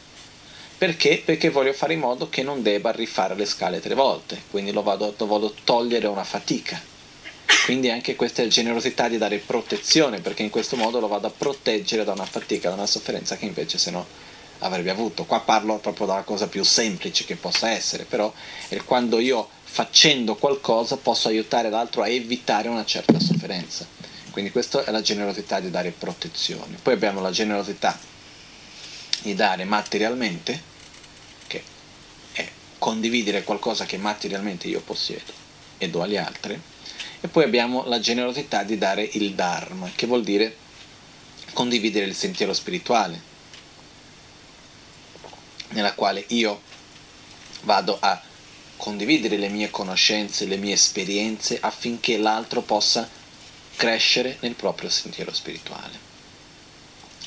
E si dice che tra tutte le generosità, la generosità più preziosa è quella di dare il Dharma, nello stesso modo che tra tutte le avarizie la peggiore è l'avarizia spirituale.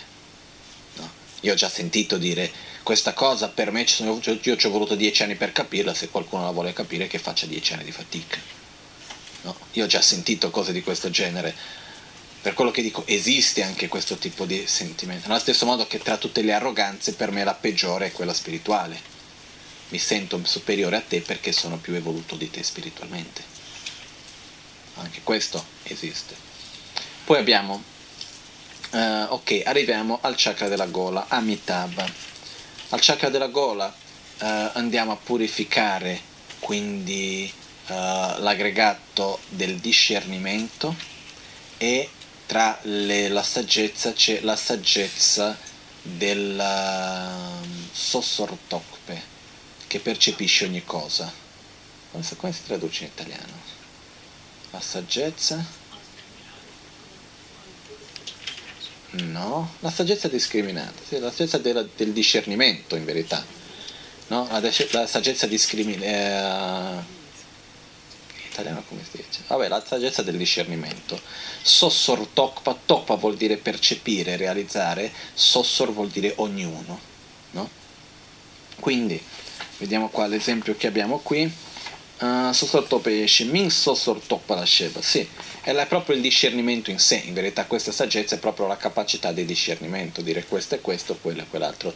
In, in, in particolare questa saggezza viene data sul fatto di dare i nomi, quindi saper discernere il nome di ogni cosa, però è la stessa cosa del discernimento, è dire questo è questo, quello è quell'altro. Perciò purifichiamo proprio l'aggregato del discernimento al chakra della gola, ok?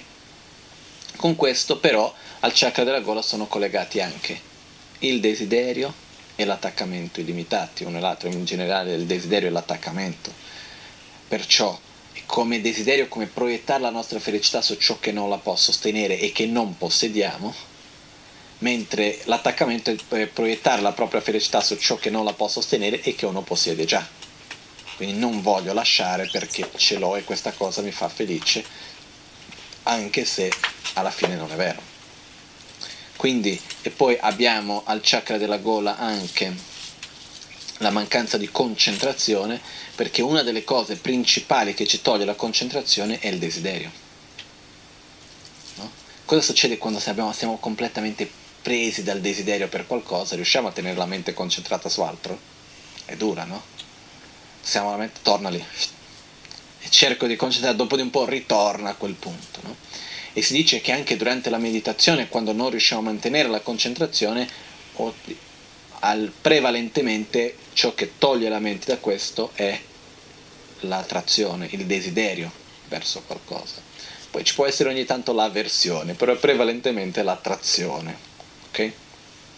Poi eh, perciò purificando questi sviluppiamo al chakra della gola Una, una, uno, la saggezza del discernimento, che è la capacità di avere sempre chiarezza, in un istante di capire tutto ciò che c'è davanti a me. È come se io guardassi un dipinto con tanti colori e avesse con chiarezza ogni colore che c'è presente in quel dipinto, e non vedere tanti colori e basta, ma saper quali sono i colori che sono lì con chiarezza, no?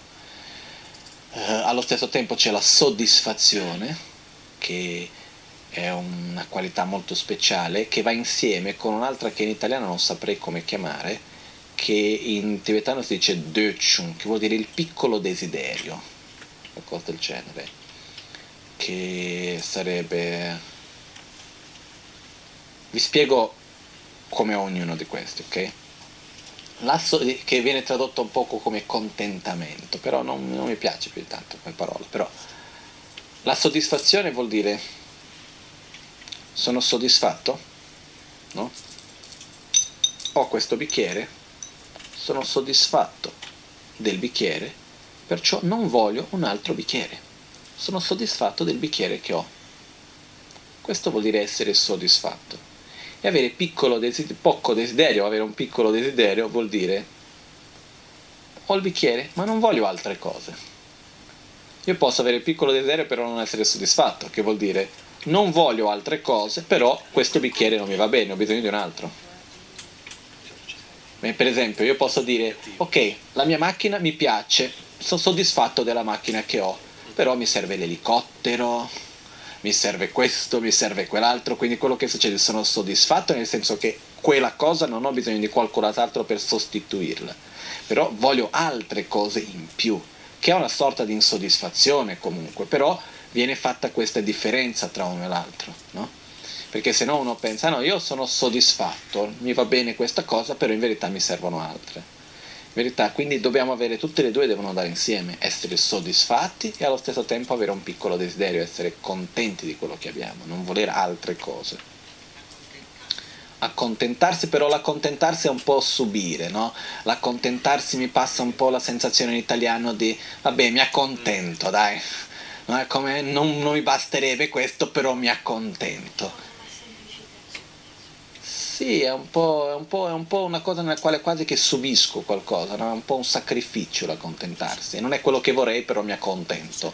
Invece no, invece l- questo piccolo desiderio è proprio il fatto nel quale sto bene con quello che ho, non ho bisogno di altre cose e né di cambiare quelle che ho, no? Comunque, poi dopo eh, in questo modo sviluppiamo allo stesso momento il chakra della gola, quindi ricevendo le luci di nettare di colore rosso, la soddisfazione e la concentrazione. La concentrazione è la capacità di mettere la mente in una direzione e lasciarla lì. La concentrazione è la capacità di direzionare la nostra mente in un modo senza che dopo vada su e giù da altre parti. Ok? Poi eh, abbiamo al chakra del capo, quindi eh, la purificazione dell'aggregato della forma con Buddha Vairocana. Buddha Vairocana, l'aggregato della forma e la saggezza come lo specchio. La saggezza come lo specchio, che nel momento nella sua forma ordinaria, Melo Lansunye Nawa Shindu Yultuma Chichartunawa, è lo stesso modo che um, nella, in uno specchio più cose posso, può riflettere più fenomeni allo stesso tempo, è la qualità della la capacità della nostra mente di percepire più fenomeni allo stesso tempo. Quindi quando io vedo qualcosa posso vedere più persone, posso vedere più oggetti, quindi questa capacità di vedere più cose allo stesso tempo viene chiamata la saggezza come lo specchio, che sviluppata al suo massimo potenziale è la capacità della mente in un istante di percepire tutto, di come riflettere tutto sulla mente stessa, ok? Quindi questo viene chiamato la saggezza come lo specchio. Allo stesso tempo nel chakra del capo purifichiamo principalmente la ignoranza. Come ignoranza cosa intendiamo dire? Intendiamo dire prevalentemente la visione erronea della realtà, il fatto di credere che i fenomeni hanno un'esistenza propria, credere che i fenomeni esistono in un modo inerente e allo stesso tempo di aggrapparsi a questa esistenza. Quindi questo, diciamo, questa è l'ignoranza principale che va purificata, quindi che poi alla sua volta l'ignoranza è la radice di tutti gli altri veleni mentali, quindi è la radice dell'attaccamento, della rabbia, della gelosia, della gelosia, dell'arroganza, eccetera, eccetera. Per questo uno dice perché non purifichiamo prima Vairocana e così tagliamo il male dalla radice e via, non dobbiamo purificare tutti gli altri? Perché per arrivare lì dobbiamo prima passare comunque da questi. Io una, una volta, tanti anni fa, ho avuto un sogno molto bello nel quale c'erano due, uh, come se guardassi dall'alto un campo di calcio, però non c'erano proprio i giocatori, era un campo come se fosse disegnato, no?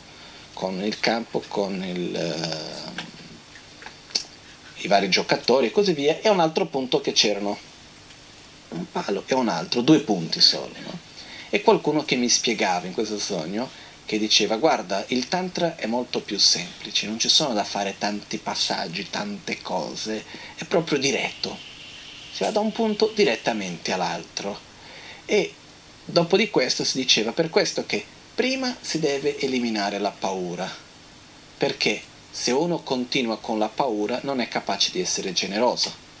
Per eliminare l'avarizia deve prima eliminare la paura, perché quando uno non dà qualcosa è perché ha paura di perdere, ha paura di non avere. Quindi prima deve purificare la paura, per poi dopo poter eliminare l'avarizia e l'arroganza, anche in questo senso, perché anche l'attitudine di senso di superiorità, anche qua c'è della paura, che se finché io continuo ad aver paura sarà difficile di eliminare veramente l'arroganza e a sua volta essere veramente umile, di non dover paragonarmi con gli altri, no? Che c'è la paura di non essere accettato, c'è la paura di non poter, eh, di non essere riconosciuto, ci sono tante altre cose che vengono insieme. Poi, purificato questo, c'era: senza la umiltà non è possibile avere amore, non è possibile eliminare la rabbia, l'odio e così via. Quello che succede è che senza sviluppare amore agli altri non si può neanche essere soddisfatti, perché finché io continuo sempre ad avere un'attitudine di avversione verso gli altri, continueremo sempre a sua volta a essere insoddisfatti. Per, poi perché cosa succede? Finché io penso che uh, io vado a reagire con avversione agli altri, continuerò sempre a proiettare la colpa, la ragione della mia sofferenza fuori, e perciò sarò sempre insoddisfatto in questo senso. Perciò devo eliminare la rabbia per poter sviluppare la soddisfazione. E anche qua, senza sviluppare la soddisfazione non possiamo andare a sviluppare la saggezza, perché nella saggezza è dove andiamo a realizzare che i fenomeni esistono indipendentemente, eh, esistono come un, una, in, un, in un rapporto tra la parte e l'imputazione del nome, perciò i fenomeni esterni esistono, però non esistono indipendentemente da me stesso. E qual è la caratteristica del desiderio? È quella proprio di credere che i fenomeni sono così come sono fuori e io ho bisogno di loro, no? Quindi io questo, adesso vi dico così come ricordando un po' di questo sogno che ho avuto tanti anni fa, no? Perciò comunque c'è anche tutta una ragione, un percorso che si fa piano piano per arrivare alla fine alla radice, che è la ignoranza. Perciò quando arriviamo a questo punto purifichiamo l'aggregato della forma, che è il corpo, e abbiamo l'iniziazione del nome. Um, l'iniziazione del nome è come Buddha che ci viene e ci dice: ti chiami, uh, ci danno i cinque nomi, ossia ti chiami Akshobhya, ti chiami Ratnasambhava, ti chiami Amitabha, ti chiami Amoghasiddhi, ti chiami Ratnasambhava. Che cosa vuol dire questo? Ognuno di noi ha un veleno mentale più forte, e si dice che è tramite la purificazione di quel veleno mentale che dobbiamo seguire il sentiero verso l'illuminazione. Perciò se io ho prevalentemente il desiderio, raggiungerò l'illuminazione nella forma di Amitabha, se io ho prevalentemente la rabbia, nella forma di Akshobhya, e così via. E non c'è un altro modo. Quando si fanno certe iniziazioni che si dà il nome, a questo punto si dice: ah, tu sei, ti do il nome di Akshobhya, l'altro di Ratnasambhava, e così via, un modo gentile per dire: guarda, devi lavorare il desiderio piuttosto che la rabbia, eccetera eccetera. Comunque, a questo punto della pratica siamo arrivati in uno stato nel quale abbiamo purificato ognuno dei nostri cinque aggregati, abbiamo purificato completamente le cinque saggezze e eliminato le varie uh, tensioni e negatività anche del corpo. A questo punto arriviamo a una parte molto importante della pratica, che è l'ultima dell'iniziazione del maestro Vajra, che viene chiamata, no scusate, l'ultima dell'iniziazione del vaso, che viene chiamata l'iniziazione del maestro Vajra. Cosa succede a questo punto? Tutto si scioglie in luce, molto simile a quello che è avvenuto all'inizio della pratica. quando eravamo alla parte delle tre trasformazioni, quindi anche qua un'altra volta avvengono le tre trasformazioni, perciò immaginiamo che tutto l'universo intorno a noi si scioglie in luce finché arriva il nostro corpo, il nostro corpo anche comincia a sciogliersi, abbiamo i cinque Dhyani Buddha e i nostri cinque chakra, perciò Amoghasiddhi si dissolve in Amitabha, eh, Vairocena si dissolve in Amitabha, Amoghasiddhi in Ratnasambhava, Ratnasambhava in Akshobhya, Amitabha in Akshobhya, il nostro corpo anche noi ci dissolviamo in Akshobhya che si dissolve alla sillaba Hum che si trova al cuore e la sillaba Hum anche a sua volta si va a dissolversi. E l'unica cosa che rimane è luce. Questa grande luce,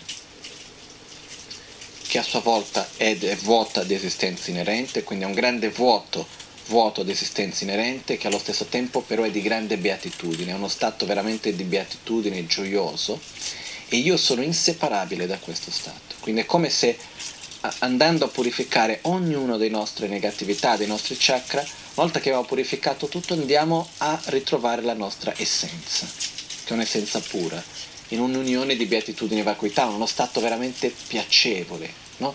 Quindi noi in quel momento immaginiamo questo grande vuoto, però allo stesso tempo pieno di benessere, pieno di beatitudine.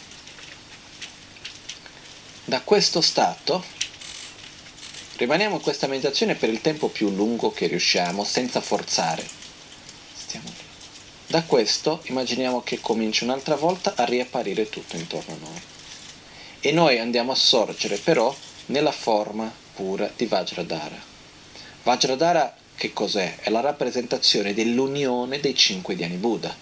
In altre parole, è l'unione dei cinque aggregati nella forma pura. Che cosa serve affinché il io esista? I cinque aggregati più l'imputazione del nome. Quindi Vajradhara è un'imputazione del nome pura basata in cinque aggregati puri.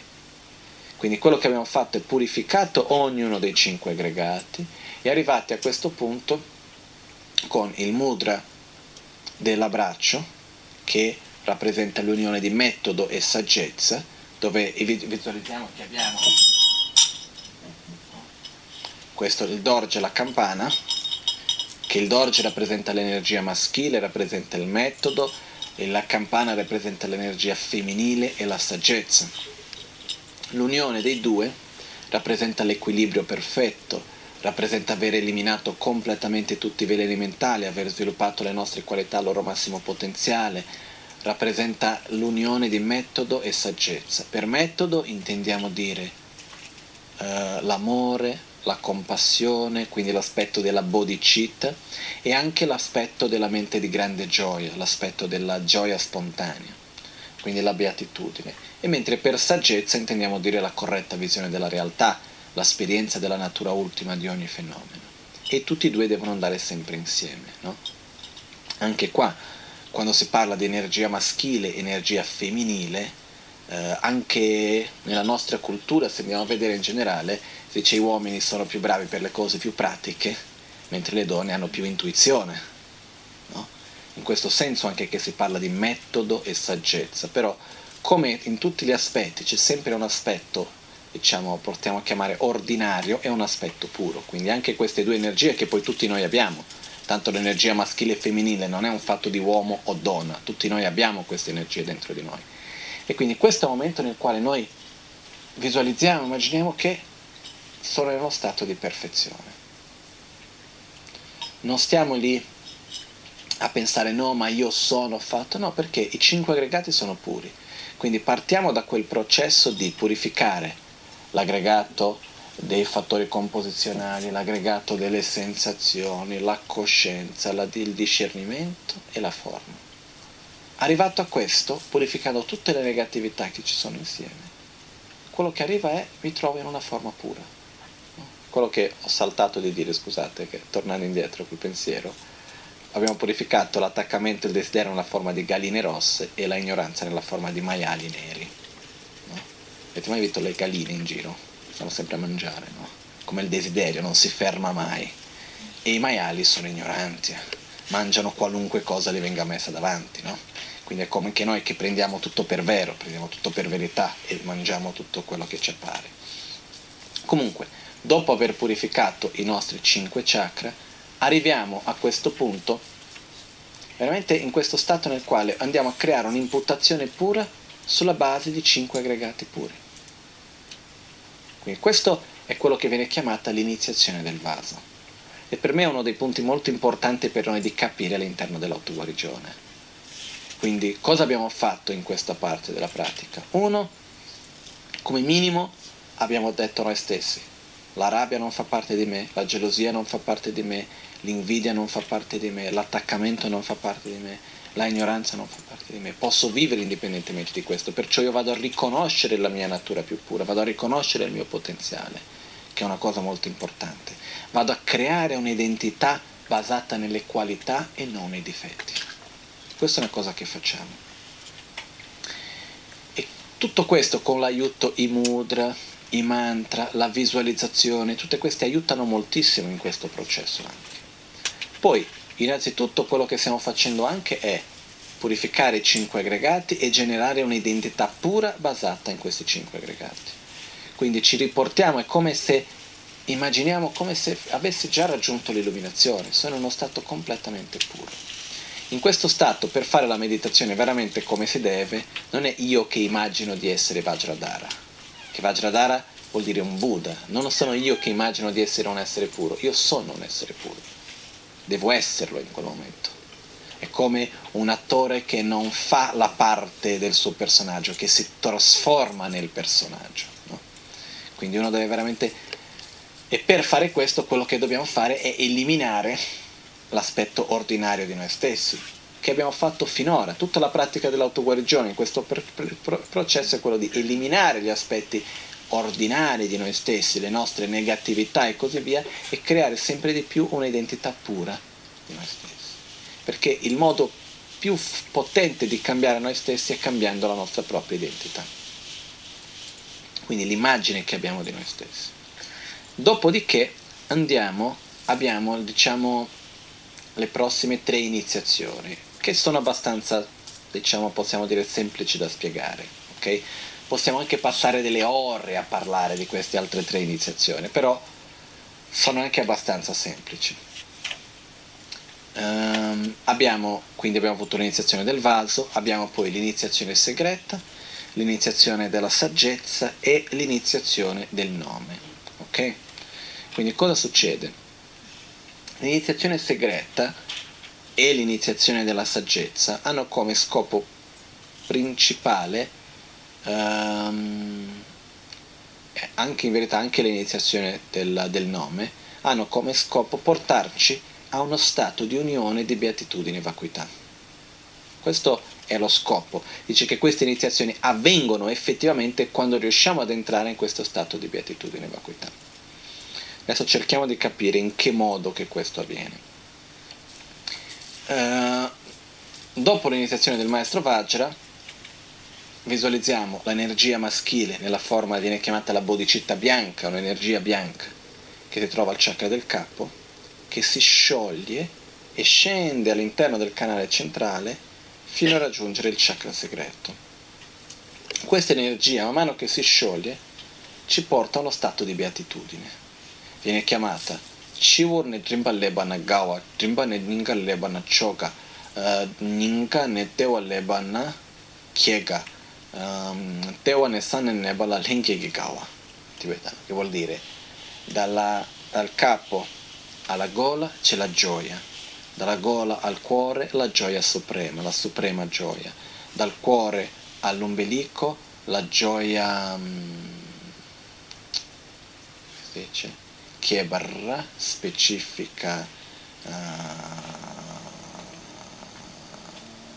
si dice in italiano? Eh, no. Ok, possiamo tradurre anche così. Chok vuol dire la migliore, letteralmente. Kiebar vuol dire ancora di più, qualcosa ancora più specifico. Comunque una gioia che aumenta sempre di più finché quando arriva dall'ombelico al chakra segreto viene chiamato la gioia spontanea.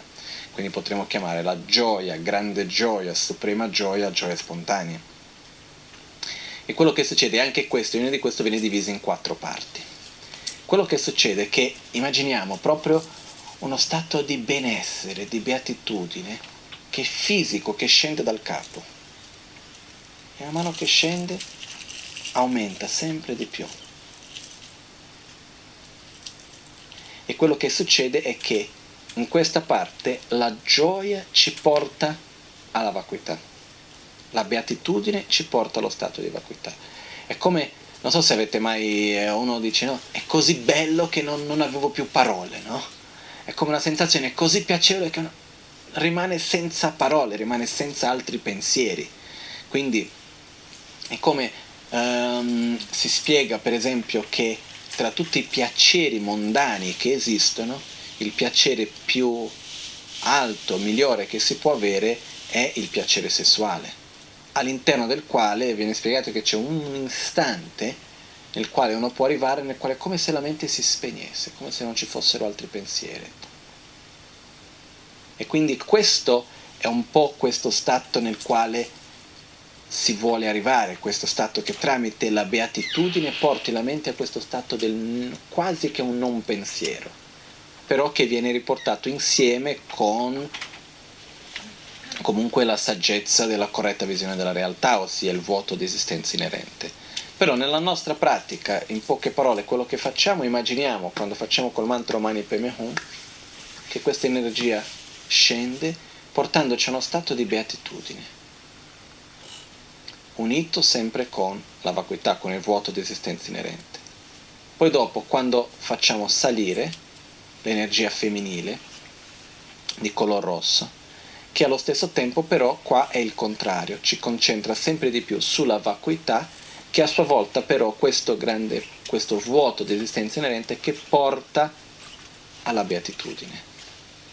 Quindi in verità quello che succede è che anche quando si parla di tantra padre, tantra, tantra madre, la differenza principale è che il tantra padre ha la, la, la, diciamo, il, il, il direzionamento di sviluppare principalmente la beatitudine, tramite la beatitudine sviluppare la vacuità, e, e il tantra madre tramite la vacuità arrivare alla beatitudine, che sono, per questo credo possiamo passare delle ore a parlare di questo, però in poche parole quello che facciamo nella pratica è, immaginiamo anche qua che la bodhicitta rossa sale e che sviluppa questa sensazione di grande vuoto, ma non è un vuoto vuoto, è un vuoto pieno di beatitudine.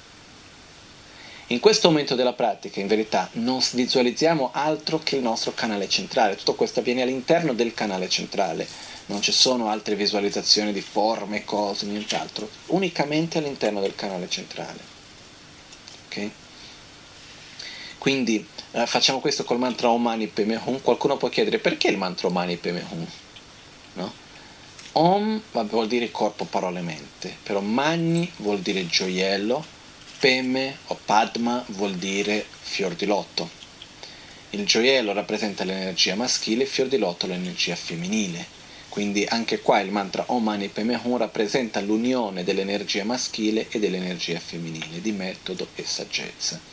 Energia maschile e femminile che è anche quell'energia di attrazione e avversione, energia femminile di attrazione, energia maschile di avversione, quando nella sua forma diciamo impura. Quindi um, in questo momento quello che facciamo è, possiamo anche avere, visualizzare che stiamo purificando queste due energie, però principalmente la visualizzazione che viene fatta nella pratica è proprio quella che sviluppiamo questo stato di beatitudine, visualizziamo questa, questa come solo questa luce bianca che scende, tutto bianco, poi dopo visualizziamo tutto il rosso che sale, e anche qua In, un, in unione del vuoto di esistenza inerente, questo grande vuoto che aumenta sempre di più, però sempre pieno di beatitudine. Poi dopo quello che succede è che la parte della, dell'energia maschile e femminile si uniscono, quindi al capo, alla gola, al chakra segreto, all'ombelico e alla fine al cuore. Se noi avessimo quattro braccia faremo insieme al capo, al chakra segreto, alla gola, all'ombelico e alla fine al cuore, perché in verità è un processo che avviene insieme. Okay?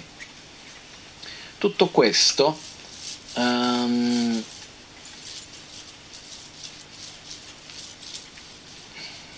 sto cercando di, di spiegare, poi comunque vi dico che ritornerò a questo punto magari uno dei prossimi mercoledì, così per poter portarlo con un po' più di calma su alcune cose. Però il punto qual è? A questo punto l'iniziazione segreta è quando ci concentriamo principalmente su queste due energie, ok? Energia maschile e femminile. Viene chiamata anche l'iniziazione segreta, perché?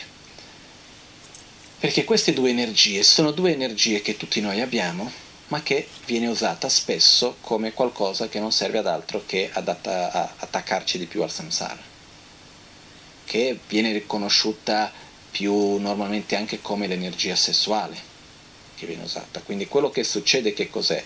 È un tipo di energia che ognuno di noi ha, però che alla fine che cosa porta? Porta a uno stato di piacere, di benessere, ma che viene usato in che modo? Solo per il benessere, per il piacere in sé, in se stesso. Quindi alla fine va ad aumentare il desiderio, l'attaccamento, e quindi va ad aumentare, questa è una sorta di attaccamento che abbiamo al samsara stesso, in questo modo. Quindi quello che avviene è quando parlare di queste sono cose che comunque c'è un grande pericolo di malinteso, per questo che sono cose che vengono segrete in un certo modo per tanto tempo. Perciò per arrivare a queste spiegazioni richiede comunque avere tutta una preparazione prima del concetto della rinuncia, la bodhicitta, che abbiamo parlato all'inizio di questo corso, anche per quello che ho voluto mettere molto bene anche nel contesto nel quale noi ci troviamo in tutto questo, no? Comunque una delle cose più belle del Tantra è che il Tantra ci insegna a usare qual- tutte le risorse che abbiamo come un mezzo per l'illuminazione, e queste due energie sono due energie che noi abbiamo, che sono molto forti dentro di noi. Perciò è anche qua saper usare, direzionare queste due energie.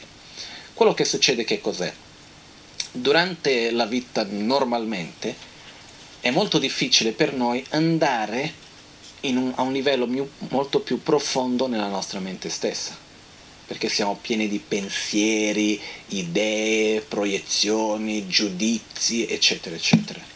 Quello che succede è che man mano che abbiamo la, la, la dissoluzione degli elementi, e quando la mente grossolana si dissolve nella nostra mente sottile, e la sottile in quella molto sottile, che è quello che avviene nel processo della morte, non abbiamo più tutti questi vari pensieri, eh, che, idee, nomi, persone, cose, concetti vari, eccetera, eccetera.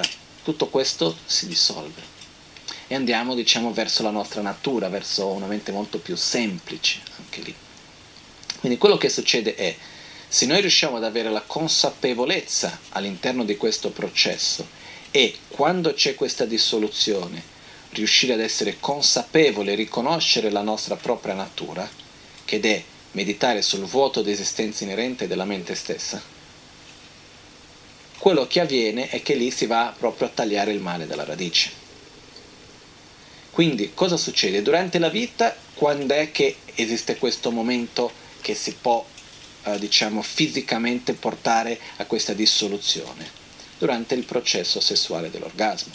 Perché quello che avviene è che eh, proprio gli elementi si, cioè, si dissolvono uno nell'altro e i venti entrano al canale centrale.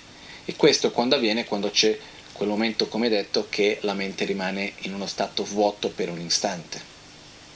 Però quello che uno dovrebbe, se fosse capace di fare, è far mantenere quell'istante per delle ore. Però quello che avviene, che cos'è? Per questo che si chiede, è possibile usare questa, il nostro corpo, e usare l'unione sessuale come un mezzo per l'illuminazione? Sì, è possibile. Quali sono i requisiti minimi? No, perché uno chiede come un software che uno acquisisce, no? Quali sono i requisiti minimi, memoria, eccetera. I requisiti minimi sono rinuncia, bodhicitta, corretta visione della realtà e una grande capacità di, di concentrazione e direzionamento della propria energia. Quindi io per esempio dico che io non ci sto, sono ancora ben lontano di fare questo, però è possibile.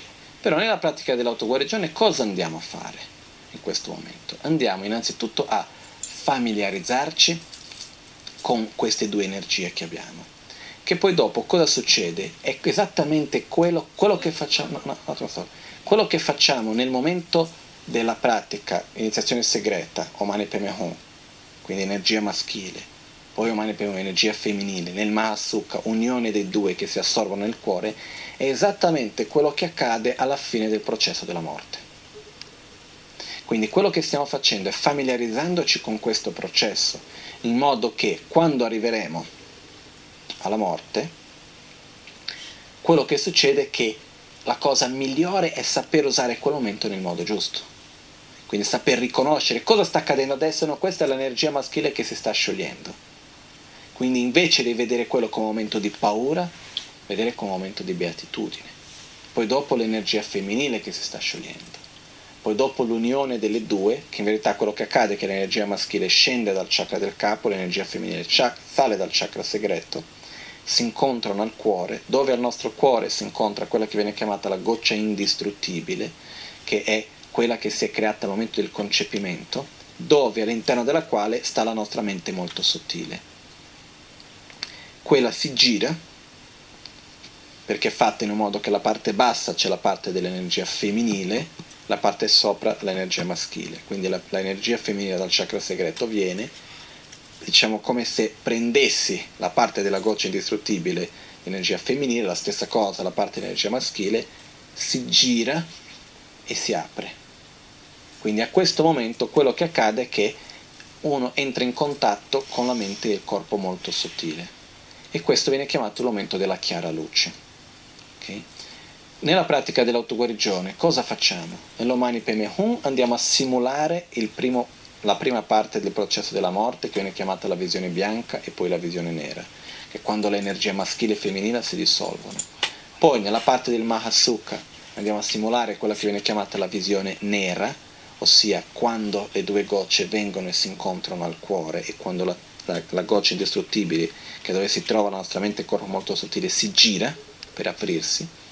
E nella parte del Vishwashanti quello che andiamo a fare è simulare, possiamo chiamare simulare, meditare sulla chiara luce, che è il momento finale durante il processo della morte. Quindi creando familiarità con questo ci permette, quando ci ritroveremo al momento della morte, di usare questo processo come un'opportunità e non come una qualcosa sul quale dobbiamo aver paura e un processo di sofferenza. Quindi però per questo dobbiamo avere familiarità con questo percorso, no? Quindi quello che facciamo è iniziazione segreta, è fatta l'energia maschile e femminile. Poi dopo abbiamo l'iniziazione della saggezza, viene chiamata l'iniziazione della saggezza, che è la forma ridotta per dire l'iniziazione della consorte di saggezza, perché rappresenta l'unione tra il maschile e il femminile, però in un modo interiore, non c'è un'unione fisica, è un'unione interi- interiore dell'energia maschile e femminile fino ad arrivare al cuore. A questo punto della pratica anche quello che avviene è che tutta l'energia che abbiamo accumulato finora si va ad assorbire al nostro cuore. Okay? Con questo, dopodiché, quello che facciamo è, quando facciamo questo mudra, no? E il mudra del Vishwashanti, qualcuno si chiede: ma perché che dobbiamo mettere il pollice alla base del dito anulare? No?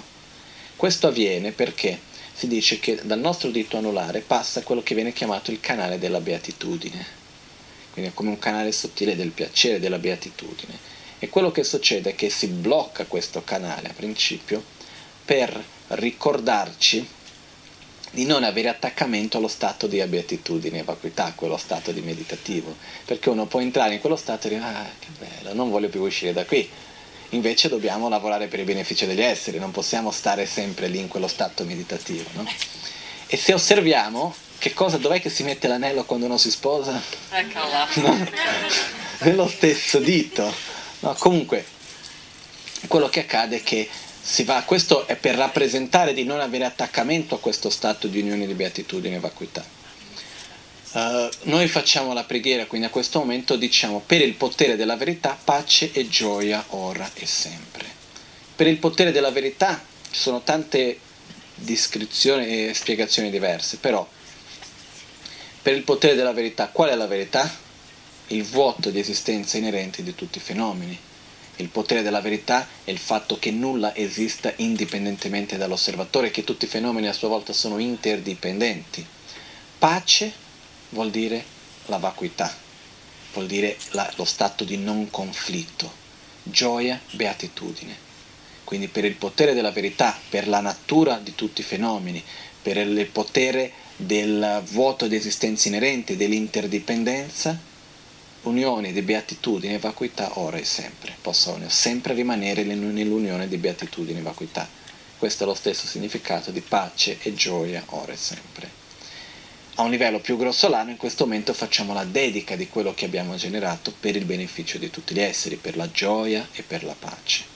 Comunque, nella pratica arriviamo a questo punto e ci troviamo in uno stato dove l'unica cosa che c'è, che cos'è? Tutto vuoto. La stessa cosa della trasformazione, della morte nel Dharmakaya, la stessa meditazione uguale. Quindi tutto vuoto, un vuoto di luce, che allo stesso tempo è vuoto di esistenza inerente, però che allo stesso tempo è pieno di beatitudine, e io sono quest'unione di beatitudine e vacuità.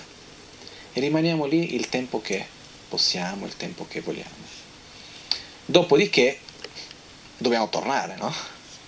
A questo punto si fa la, la preghiera Lama Kunjo Sum La Kyapso Cirani La Sedorji Sum Necho Don Ace Sum Nercho Tadadun Ghecho Kunto Jishin Drodunce. No, facciamo Lama Kunjo Sum La Kyapso Ci, che vuol dire Lama Kunjo Sum La Kyapso Ci, prendo rifugio in Buddha, Dharma e Sangha. Uh, Lama Kunjo Sum La Kyapso Cirani La Sedorji Sum Necho, io sono nella forma chiara dell'Idam con un Vajra e una campana. Quindi sorgo nella forma della divinità, in una forma pura. Ragni lase dorje sunnecho, dona cho sunniercho tadadom, ghecho kuntunjishin drodunce.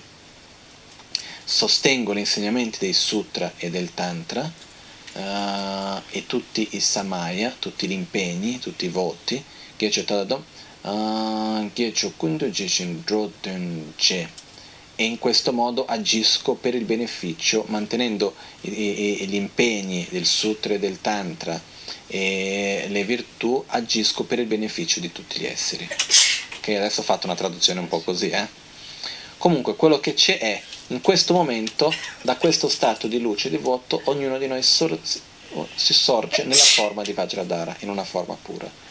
Quindi un'altra volta immaginiamo che riappare tutto il mondo intorno a noi e noi sorgiamo in una forma pura per il beneficio di tutti gli esseri.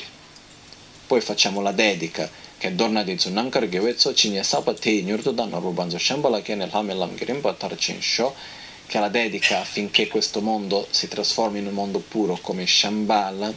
Shambhala è un luogo, possiamo chiamare storico, qualcuno può dirlo mitico, comunque si dice che era un regno all'epoca di Buddha, nel quale, al quale Buddha ha insegnato il tantra di Kalachakra, e il re e tutte le persone hanno cominciato a praticare Kalachakra finché hanno, come sono elevati di uno stato di coscienza, e tutto il regno è andato a un piano di esistenza più sottile. Quindi si dice che esiste ancora Shambhala, però vivono in uno stato molto più profondo, più sottile, più puro anche di noi. E si parla, la storia parla proprio di un luogo fisico che da un momento come se fosse dismaterializzato, no? E ci sono tutti i, esistono anche i testi che parlano, la mappa per Shambhala, come arrivare a quel posto, da dove passare, dov'è, dove non è, eccetera eccetera. Io so che la Magancia ne ha viaggiato mezzo mondo andando a vedere dove sono i posti relazionati con Shambhala, eccetera eccetera, no? Comunque um, quello che accade è che Shambhala, la Magancia spesso ha spiegato, non fa riferimento a questa preghiera, possa io andare in un luogo lontano, possa questo mondo nel quale noi viviamo trasformarsi in un luogo puro. Perché che cos'è che fa che questo luogo sia impuro? Noi. Nient'altro. Perciò quello che serve è possa, tramite lo sviluppo spirituale di ogni essere, questo luogo sa trasformarsi in un luogo puro. Quindi questa è la preghiera che facciamo finale.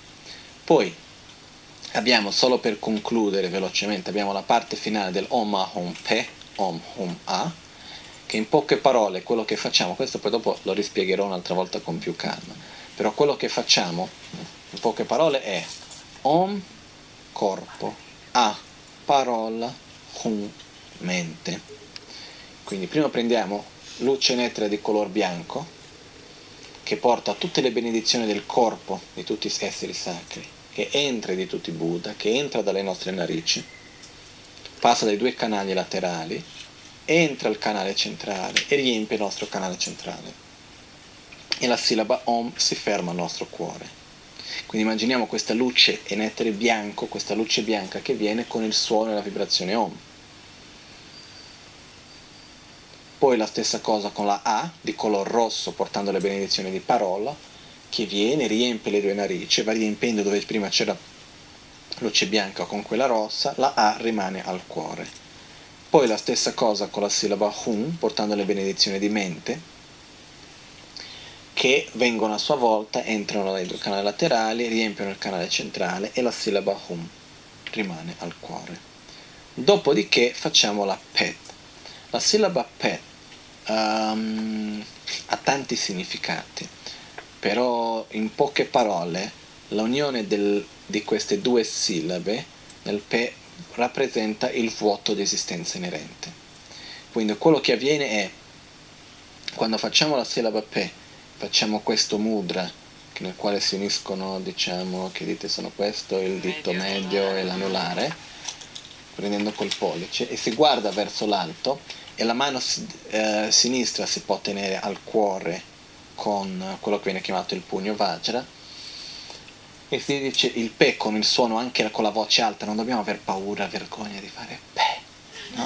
Dobbiamo proprio fare con forza, no? P! In questo modo, proprio immaginando che in quel momento, dopo di aver preso le benedizioni di corpo, parola e mente, è come se tutte le negatività nostre di corpo, parola e mente si fossero raggruppate, come se compattate, in questo momento vengono buttate fuori. Okay? Questa è una pratica che non fa parte necessariamente della pratica dell'autoguarigione, è come qualcosa che facciamo in più, non c'è l'obbligo di farla, e possiamo anche farla da sola, possiamo anche farla solo l'om ah hum pe e basta. Poi dopo si fa il om hum ah, la visualizzazione è la stessa, con la differenza che si finisce con la A, per la lunga vita. Ok? Quindi quello che si fa, perché la sillaba A è la sillaba anche di Amitabha, di Amitaios, che è la divinità anche di lunga vita. Uh, queste due pratiche effettivamente sono descritte in un modo molto più dettagliato in quello che viene chiamato i testi dei sei yoga di Naropa, che sono delle pratiche abbastanza profonde, importanti. Anche quando la Magan ci ha insegnato questo, ci sono stati alcuni maestri, uno in particolare, che si era un po' rimasto magico. Ma come? Queste sono pratiche segrete, non si possono dire alle persone, e adesso come fai? E la Magan ce l'ha sempre detto, il segreto rimane sempre segreto, perché tanto ognuno capisce fin dove capisce, no? Quindi questo è lì, non è che ci stia a svelare qualcosa che... E poi, se qualcuno capisce il segreto, che ben venga, no? Per dire, è una cosa che più persone possano capire, meglio è. Però quello che succede, in passato alcune di queste pratiche sono state tenute in un modo molto segreto, perché c'era il pericolo che la gente diventasse molto attaccata all'aspetto di lavorare unicamente con eventi interni, eventi sottili, con l'energia, e sviluppasse un attaccamento verso questo aspetto dell'energia e dimenticasse di trasformare la mente. Quindi questo è quello che non deve avvenire. Quindi per questo anche che prima uno deve impa- capire l'importanza di sviluppare la rinuncia, la bodhicitta, eliminare la rabbia, la gelosia, l'invidia. Poi dopo può imparare a lavorare con l'energia. Perché si mette subito a parlare dell'energia, uno pensa che con quello che è diventato che ne so che cosa, e diventa molto attaccato a quello e non va a lavorare su quello che veramente conta, che è la trasformazione della mente. Quindi questa è una delle ragioni per la quale anche certe pratiche rimanevano tenute in un modo segreto. Comunque questa pratica è molto efficace, possiamo farla anche da sola, per dire se al mattino non abbiamo tempo per fare il resto, conviene inspirare bene prima, sempre dalla parte addominale, quindi Om. Poi dopo facciamo la A, inspiriamo, um. inspiriamo, P, poi dopo Om, Om, A.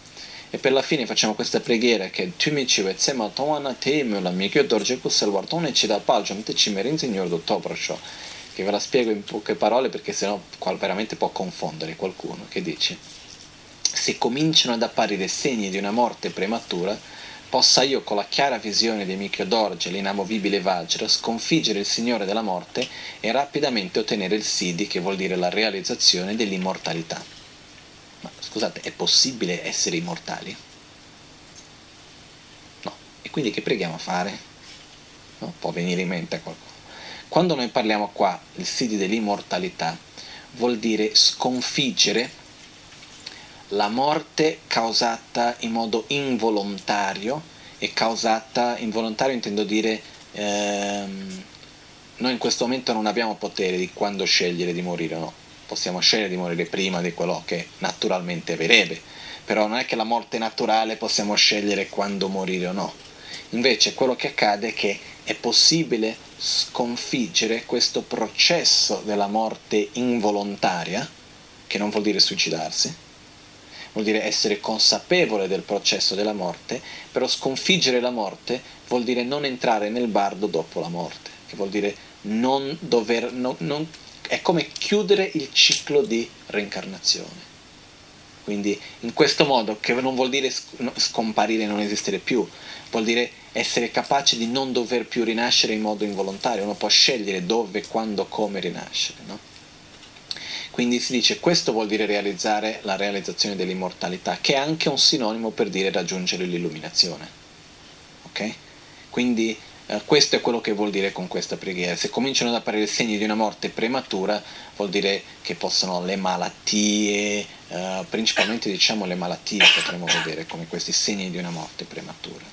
E si dice che anche questa meditazione sul Om Ahum, Om Ahum Pe, Om Hum A fa anche molto bene per la salute, cosa che fa bene anche interiormente per la nostra salute, ok?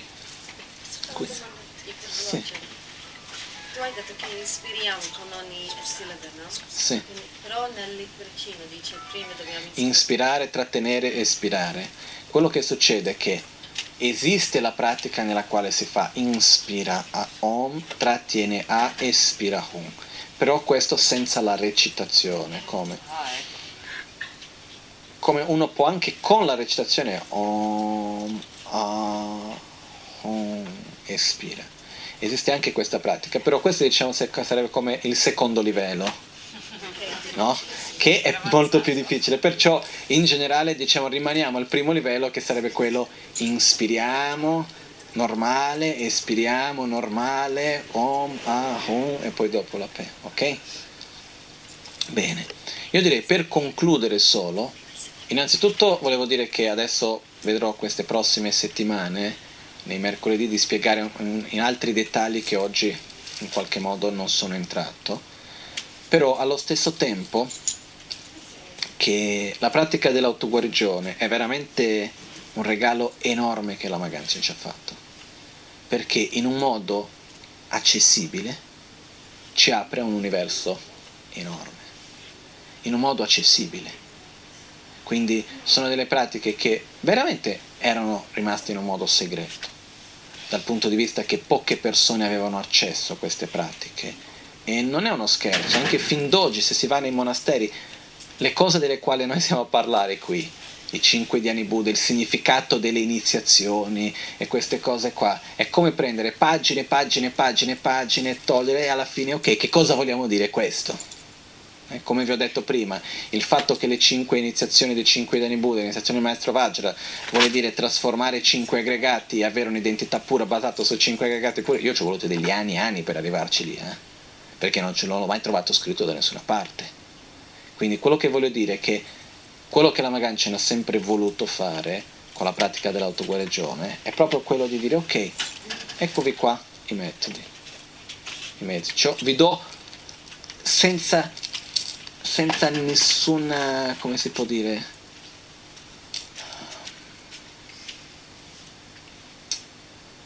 è come invece di fare la poesia bella nel quale dico tante belle parole per arrivare a quello che voglio dire, ve lo dico direttamente in faccia, è questo. Quindi ha preso tante pratiche con mille cose e portando proprio all'essenza, è come quando, che vi ho raccontato, no? Che c'era Geshe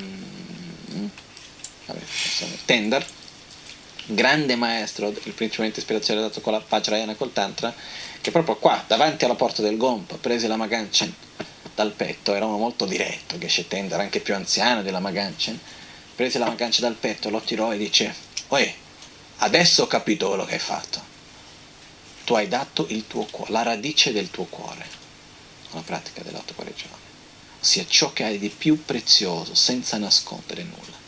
Non so se avete mai avuto un insegnante, un maestro, qualcuno che cercava di trattenere un po' la conoscenza. Prima di arrivare a un certo punto doveva fare faticare un po', arrivare lì, no? Io ho già visto diversi che fanno in questo modo, ma magari c'è esattamente l'opposto. Ok? Proprio quello che è di più prezioso, eccovi qua. Succede certe volte che quando qualcosa di molto prezioso ci viene dato in un modo molto semplice, non sappiamo riconoscere quel valore. Nella pratica dell'autoguarigione ci sono diversi livelli per praticare, è una pratica che ci può accompagnare da ora per sempre. E veramente i risultati si vede praticando, prima cosa. Quindi facendo la pratica. Si può fare in un modo veloce, si può fare in un modo lungo, però si deve fare. Perché se no anche conoscendo tutta la pratica è difficile. Però allo stesso tempo c'è anche il fatto di in quale contesto mettiamo la pratica, l'aspetto della rinuncia, della bodhicitta e di tutto quello che ho spiegato, abbiamo visto all'inizio di questo corso. Okay?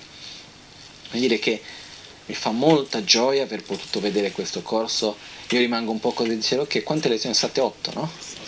Otto lezioni, dico sì, otto lezioni mi sembravano tante, però effettivamente non bastano, ci vorrebbero almeno altre due lezioni per veramente poter andare, magari le facciamo comunque, li spiegheremo comunque queste cose in un modo più approfondito, però quello che avviene è che uh, e se vogliamo approfondire di più ancora non bastano neanche due, dobbiamo passare una vita per approfondire completamente, perché c'è tutto lì. Quindi io una cosa che ho voluto trasmettere in questo corso è innanzitutto avere un po' più di chiarezza di che cos'è la pratica dell'autoguarigione e come fare per praticarla. Io mi ricordo una volta, tanti anni fa, a Kathmandu, che è un discepolo di Lama Gana Chenkyese, ah, ma mi spieghi meglio il significato della parte del Mahasukha per questo, quello, quell'altro? Ho detto, ma hai capito le preliminari? Eh, così, cosa? E quindi che mi chiedi a fare quell'ultima parte lì? Capisci le preliminari? Poi dopo parliamo di quello che viene dopo, no? Quindi quello che voglio dire è anche io ho voluto mettere più enfasi nella parte iniziale, in tutto che è la base, per poi dopo poter arrivare più avanti, piano piano, in un modo o in un altro. Ok? Voglio ringraziare moltissimo a tutti di aver partecipato dagli inizi e così via. E innanzitutto quello che io chiedo è di provare, e se la nostra esperienza è positiva, di portarla avanti.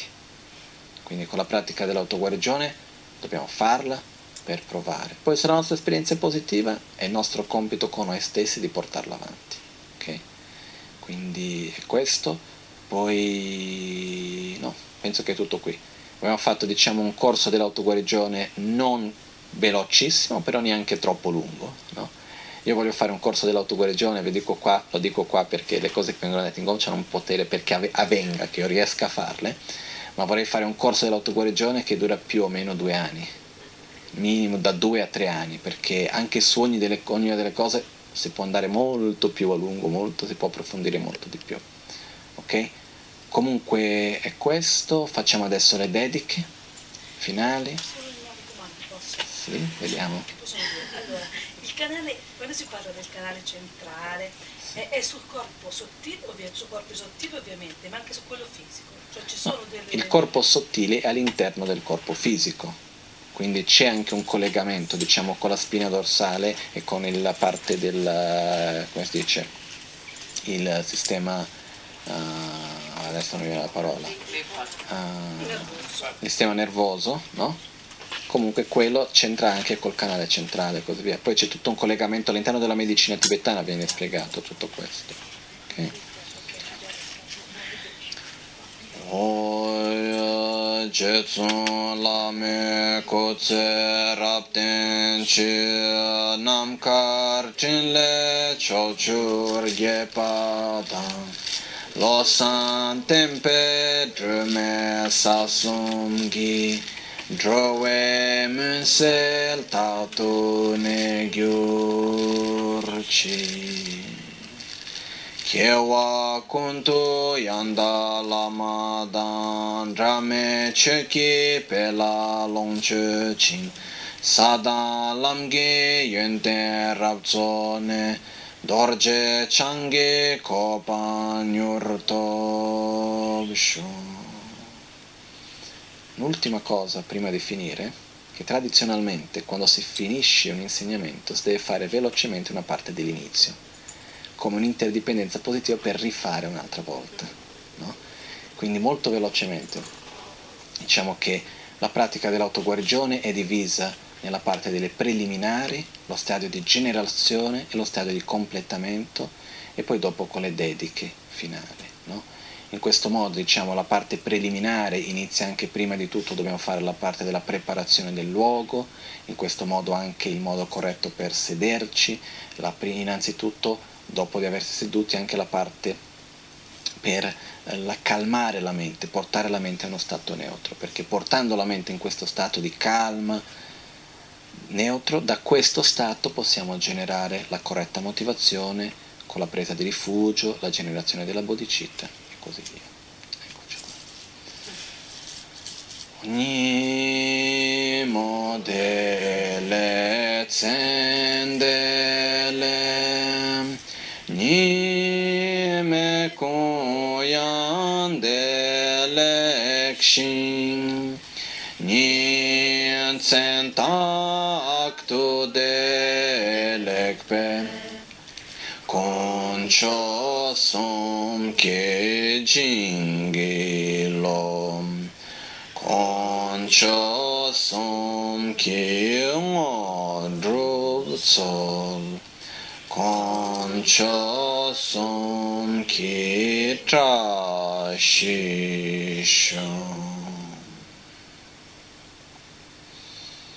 All'alba o al tramonto, di notte o durante il giorno, possano i tre gioielli concederci le loro benedizioni, possano aiutarci ad ottenere tutte le realizzazioni e cospargere il sentiero della nostra vita con molti segni di buon auspicio. Grazie a tutti, grazie a tutti per la dedicazione.